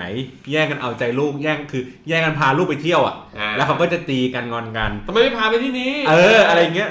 แล้วสุดท้ายอะผมเพิ่งมี solution ในในในเมื่อเมื่อตอนปลายปีที่แล้ว ก็คืองานแยกออกจากกันอ่าผมอะไปอยู่กับพ่อ น้องผมอะไปอยู่กับแม่อ่าน้องผมอะก็จะพาแม่ไปช้อปปงช้อปปิ้งอะไรอะซื้อคงซื้อของอะไรอย่างงี้ไปแล้วเดี๋ยวสรุปแม่พาไปเที่ยวหรือแม่ให้ลูกไปพาไปช้อปปิ้งไม่คือคือเขาคงมีแผนในใจอะอ่าผมก็เลยว่าอะงั้นเราแยกกันไม่ต้องไปกันทั้งบ้านก็ได้คือบางวันก็ไปกันทั้งบ้านบางวันก็แยกกันไปเออเออผมก็ชวนพ่อผมไป drive กอล์ฟอ่าเออ ไปวิ่งไปออกกำลังกายอะไรเงี้ยเขาก็ happy ของเขาอ่าเออคือก็เป็นทางของเขาอะคือจะได้ไม่ต้องมาแย่งกันเอาอกเอาใจกันอ่าทั้งคู่ อะไรอย่างงี้มันไปก็เลยแบบเออ ก็เลยสนุกดี ก็ได้ใช้เวลาอยู่กับครอบครัวอะไรอย่างอืงี้มผมนะคว่ารับมีเพราะว่าพ่อแม่ผมเป็นคนที่แบบไม่อยากใช้เงินไปกับเรื่องไร้สาระอ่าซะมากกว่าคืออารมณ์แบบไปดูหนังดูทำไมเปลืองเงินดูในทีวีก็ได้ไม่แต่แต่การได้ใช้ชีวิตได้ใช้เวลาว่างอะไรกับครอบครัวกับพ่อแม่ผมว่าแบบเออมันก็มีมุมความสุขอะไรอย่างนี้เยอะนะแต่ที่เด็ดที่สุดที่กูชอบเพราะว่าเราเป็นคนชอบกินเหล้าอืมการที่ได้นั่งกินเหล้ากับพ่อแม่นี่โหเฮ้ยจริงๆเออใช่ใช่ใช่เออสัตว์ตอนแรกฝันมากเลยเพราะว่า เอ้ยแต่ว่าอย่างของพ่อผมอะเขาเป็นแบบเป็นโรคที่เกี่ยวกับตับไงเขาก็กินไม่ได้แล้วแต่ว่าเขาก็จะมีกินเบียร์ได้บ้างนิดหน่อย แต่ว่าเหเอมือนกัอน โมเมนต์ที่แบบแฮปปี้มากเลยคือตอนนั้นอารมณ์แบบว่าเหมือนแม่เหมือนแม่ไปค้างที่วัดหรือไงเหลือผมกับพ่อกับน้องสาว แล้วก็ออกไปนั่งกินร้านอาหารญี่ปุ่นที่เป็นอืมแนวอิสกายะกันอ่าแล้วก็นั่งกินเบียร์กันอ่า แล้วก็นั่งคุยเออรู้สึกว่าเออโมเมนต์นี้แม่งโคตรดีเออโมเมนต์นี้แบบใช่ใช่ สนุกมากอะคือนั่งเออ ชนกันไปอะป้าชนหน่อย เออ จริงแล้วคืก็อโมเมนต์ตอนนั้นแบบสนุกมากเราแบบเออแบบ เฮ้ยดีว่ะแล้วโคตรชอบแบบอย่างนี้เลยนั่นอยากจะพราเก็บส่วนหตรงนี้เลส่วนยหนึ่งอะเพราะว่าเราโตขึ้นแล้วไงเรามีแบบอืมเขาเรียกเรามีการงานที่โอเคแล้วก็เออสามารถที่แบบเฮ้ยนั่งคุยนู่นใช่นี่พ่อหรือไม่แต่แบบที่แลกน้องเปลี่ยกัน้องผมเนี่ยแบบไปบินบินกลับมาเอาเบียร์นอกกลับมานั่งกินกับพ่อสองคนนั่งชิมกันเฮ้ยอืมเป็นไงบ้างรสชาติอะไรอย่างนี้แบบอืมเฮ้ยดีว่ะเออเออโมเมนต์เนี้ยเขาเลยแบบเออว่ะมิดคายสิทธิ์แม่งอาจจะดูเด็กไปเลยอะใช่ที่เราใช่มีเวลาให้ตรงเนี้ยเอนั่นอแหละนะครับครับก็ครับนั่นแหละครับ ประมาณนี้แหละเนื้อสุหาดท้ายกูว่ากูวกกลับมาแล้ว ถ้าใครไม่มีเวลาพาพ่อแม่ไปเที่ยวก็พาไปซะนะฮะเออก็พาไปบ้างนะครับ เนาะดีกว่าพาแฟนไปเที่ยว เพราะเราพอกูมาชั่งชีวิตกูตอนเนี้ย เงินที่กูหมดให้แฟนมากกว่าพ่อแม่มหาศาลอะอืมอืมดังนั้นเนี่ยกูว่าเราควรจะให้พ่อแม่แล้ว แต่จริงๆสิ่งที่สิ่งที่จะ happy ขึ้นมาอีกอย่างหนึ่งคือพาแฟนมาเจอพ่อแม่เลยด้วย แต่กูอยากไปเที่ยวกับครอบครัวมากกว่าอ่าแฟนก็ปล่อยไว้ก่อน ไปเที่ยวแบบ family ใช่ก็สนุกสนุกเพราะพ่อแม่ก็จะมีความกูเคยฟังพาแฟนไปเจอพ่อแม่พ่อแม่ก็จะมีความแบบเกรงเกรงวางตัวเออเกรงเกรงวางนิดนึตัวงเกรงเกรงแฟนจะเกรงแฟนจะเกรงแฟนก็เกรงพ่อพ่อแม่แม่ก็แบบเกรงเกรงเอออะไรอย่างเงี้ยเออเนาะคือทีแรกกับน้องผมอะจะจะจะพาแฟนอะอ่าไปไปไปเที่ยวปีใหม่ด้วยกันนั่นแหละ แล้วผมว่าถามกับผมว่าถามแบบน้องเขาอะบอกว่า เดี๋ยวนึกสภาพสิว่าทางบ้านอะ นั่งกันไปสี่คนแล้วแฟนไปอีกคนหนึ่งคนที่ห้าอ่าแล้วเราขับรถไปถึงไปเที่ยวเชียงราย ใช้เวลาประมาณสองชั่วโมงสองชั่วโมงนั้นจะมีแต่ความเงียบงัน ไม่รู้จะคุยอะไรใช่เพราะพ่อแม่จะด่าในเราจะว่าใช่จะคุยอะไรก็แบบเออแกมีคนนอกอยู่ด้วยว่ะเออสุดท้ายอะถ้ายังไม่แต่งงานกันไงเขาก็ยังมองว่าเป็นคนนอก ใช่ใช่นะครับอืมนะครับ ก็นั่นแหละเดี๋ยวนี้คือวิกฤตวัยกลางคนฮะอย่างในมุมมองของเราก็มีทั้งวิกฤตแล้วก็โอกาสอ่าก็ต้องเรียกว่าเตรียมตัวกันให้ดี ใครที่ยังเด็กอยู่โอกาสมึงยังเยอะอย่างจริเช่นงๆว่า 20รีบคิดต้นๆนะรีบรีคิดบคิดรีบเก็บเงิน อะไรก็แล้วแต่เพราะสุดท้ายมันมีความจำเป็นเสมอ อ่าจริง ๆ คือคือหมายถึงว่าอ่าสมมติสมมติแบบพวกรุ่นน้องยี่สิบกว่าๆอะไรเงี้ยอาจจะไม่ต้องเครียดอ่าแต่ว่าถามว่าคิดเผื่อไหม ดีนะ ใครคิดใครคิดเผื่อก่อนอืมผมว่าเตรียมพร้อมเพราะวันหนึ่งมันจะต้องมาโเคถึงคุณอยู่ดีแหละแต่อืมแต่คนที่ถ้าเกิดว่าคนที่เรียนจบแล้วเพิ่งทำงานกูอยากให้คิดเลยนะอืมเพราะว่ากูเห็นเพื่อนกูบางคนอะมึงเก็บเงินเก่งเก่งชิบหายเลย คือแบบว่าอายุเท่าผมเนี้ยเท่าไหร่วะยี่สิบเก้าเออ เก็บเงินมาไม่มีเงินเก็บหกแสนกว่าอืมทำงานประจำอะอืมมีเงินเก็บหกแสนกว่ากูบออืกมมึงบ้าไปแล้วไม่เพราะเขาไม่เที่ยวผู้หญิงแบบมึงไง เดี๋ยวเดี๋ยวเดี๋ยวแต่นี่มันดอกเทปแต่มันอโอเค ดีตอดีตเป็นโอคำเคเปรียบเปยโอเคโอเคมันเป็นเรื่องสมมุติ เอออ่าแฟนฟังอยู่ทำไงล่ะชิบหายชิบหายวันนี้ อะปิดรายการเลยนะปิดรายการเลยรายการวันนี้ครับ ก็ติดตามพวกเราได้นะครับ The The Hangover ครับคอมมูนิตี้ขี้เมากินเราบ้านก็สามารถเซิร์ชได้ใน Facebook ครับผมอ่าหรือเฟซว่าบุ๊กก็ไม่ว่าจะเป็น The Hangover เอง หรือผ่านทาง g a l a x y Podcast อ่ามีเหมือนกันแล้วก็ทาง Spotify ครับทาง Twitter ด้วยอ่าทาง Twitter แล้วก็ Podcast นะคครัรับบหรือว่าถ้าใครสนใจอยากจะมานั่งคุยกันเป็นแขกรับเชิญอะไรอย่างเงี้ยอย่างที่เรา ที่เราเชิญกันมาเนาะก็มาคุยกันได้มาแลกเปลี่ยนความ inbox คิ inbox ได้ครับเล่าฟรีอ่ใช่หรือใช่ใครอยากจะถ้าใครมาด้วยตัวก็กินเหล้าฟรีอาหารครับผมปาปิ้งฟรีแต่แต่ว่าว่าถ้าใครพาสาวน่ารักมาด้วยปุ๊บเราก็จะดูแลเป็นพิเศษใช่ก็อาจจะจบรายการแล้วเราพาไปเลี้ยงต่ออ่าแหมแหมเดี๋ยวเหี้เทยปนี้เทปนี้คือคืนมากพี่ติ๊บไม่อยู่เนี่ยแต่รายการนี้เซอร์วิสดีครับโอเค แต่ถ้าเกิดว่าใครไม่มีเวลามาก็โฟนอินมาได้ครับอ่าให้ให้เบอร์โจมาก็ได้เออเออผู้ชาย ครับอะทุก แต่ถ้าผู้หญิงก็เบอร์กี้นะฮะอ่าโอเคครับ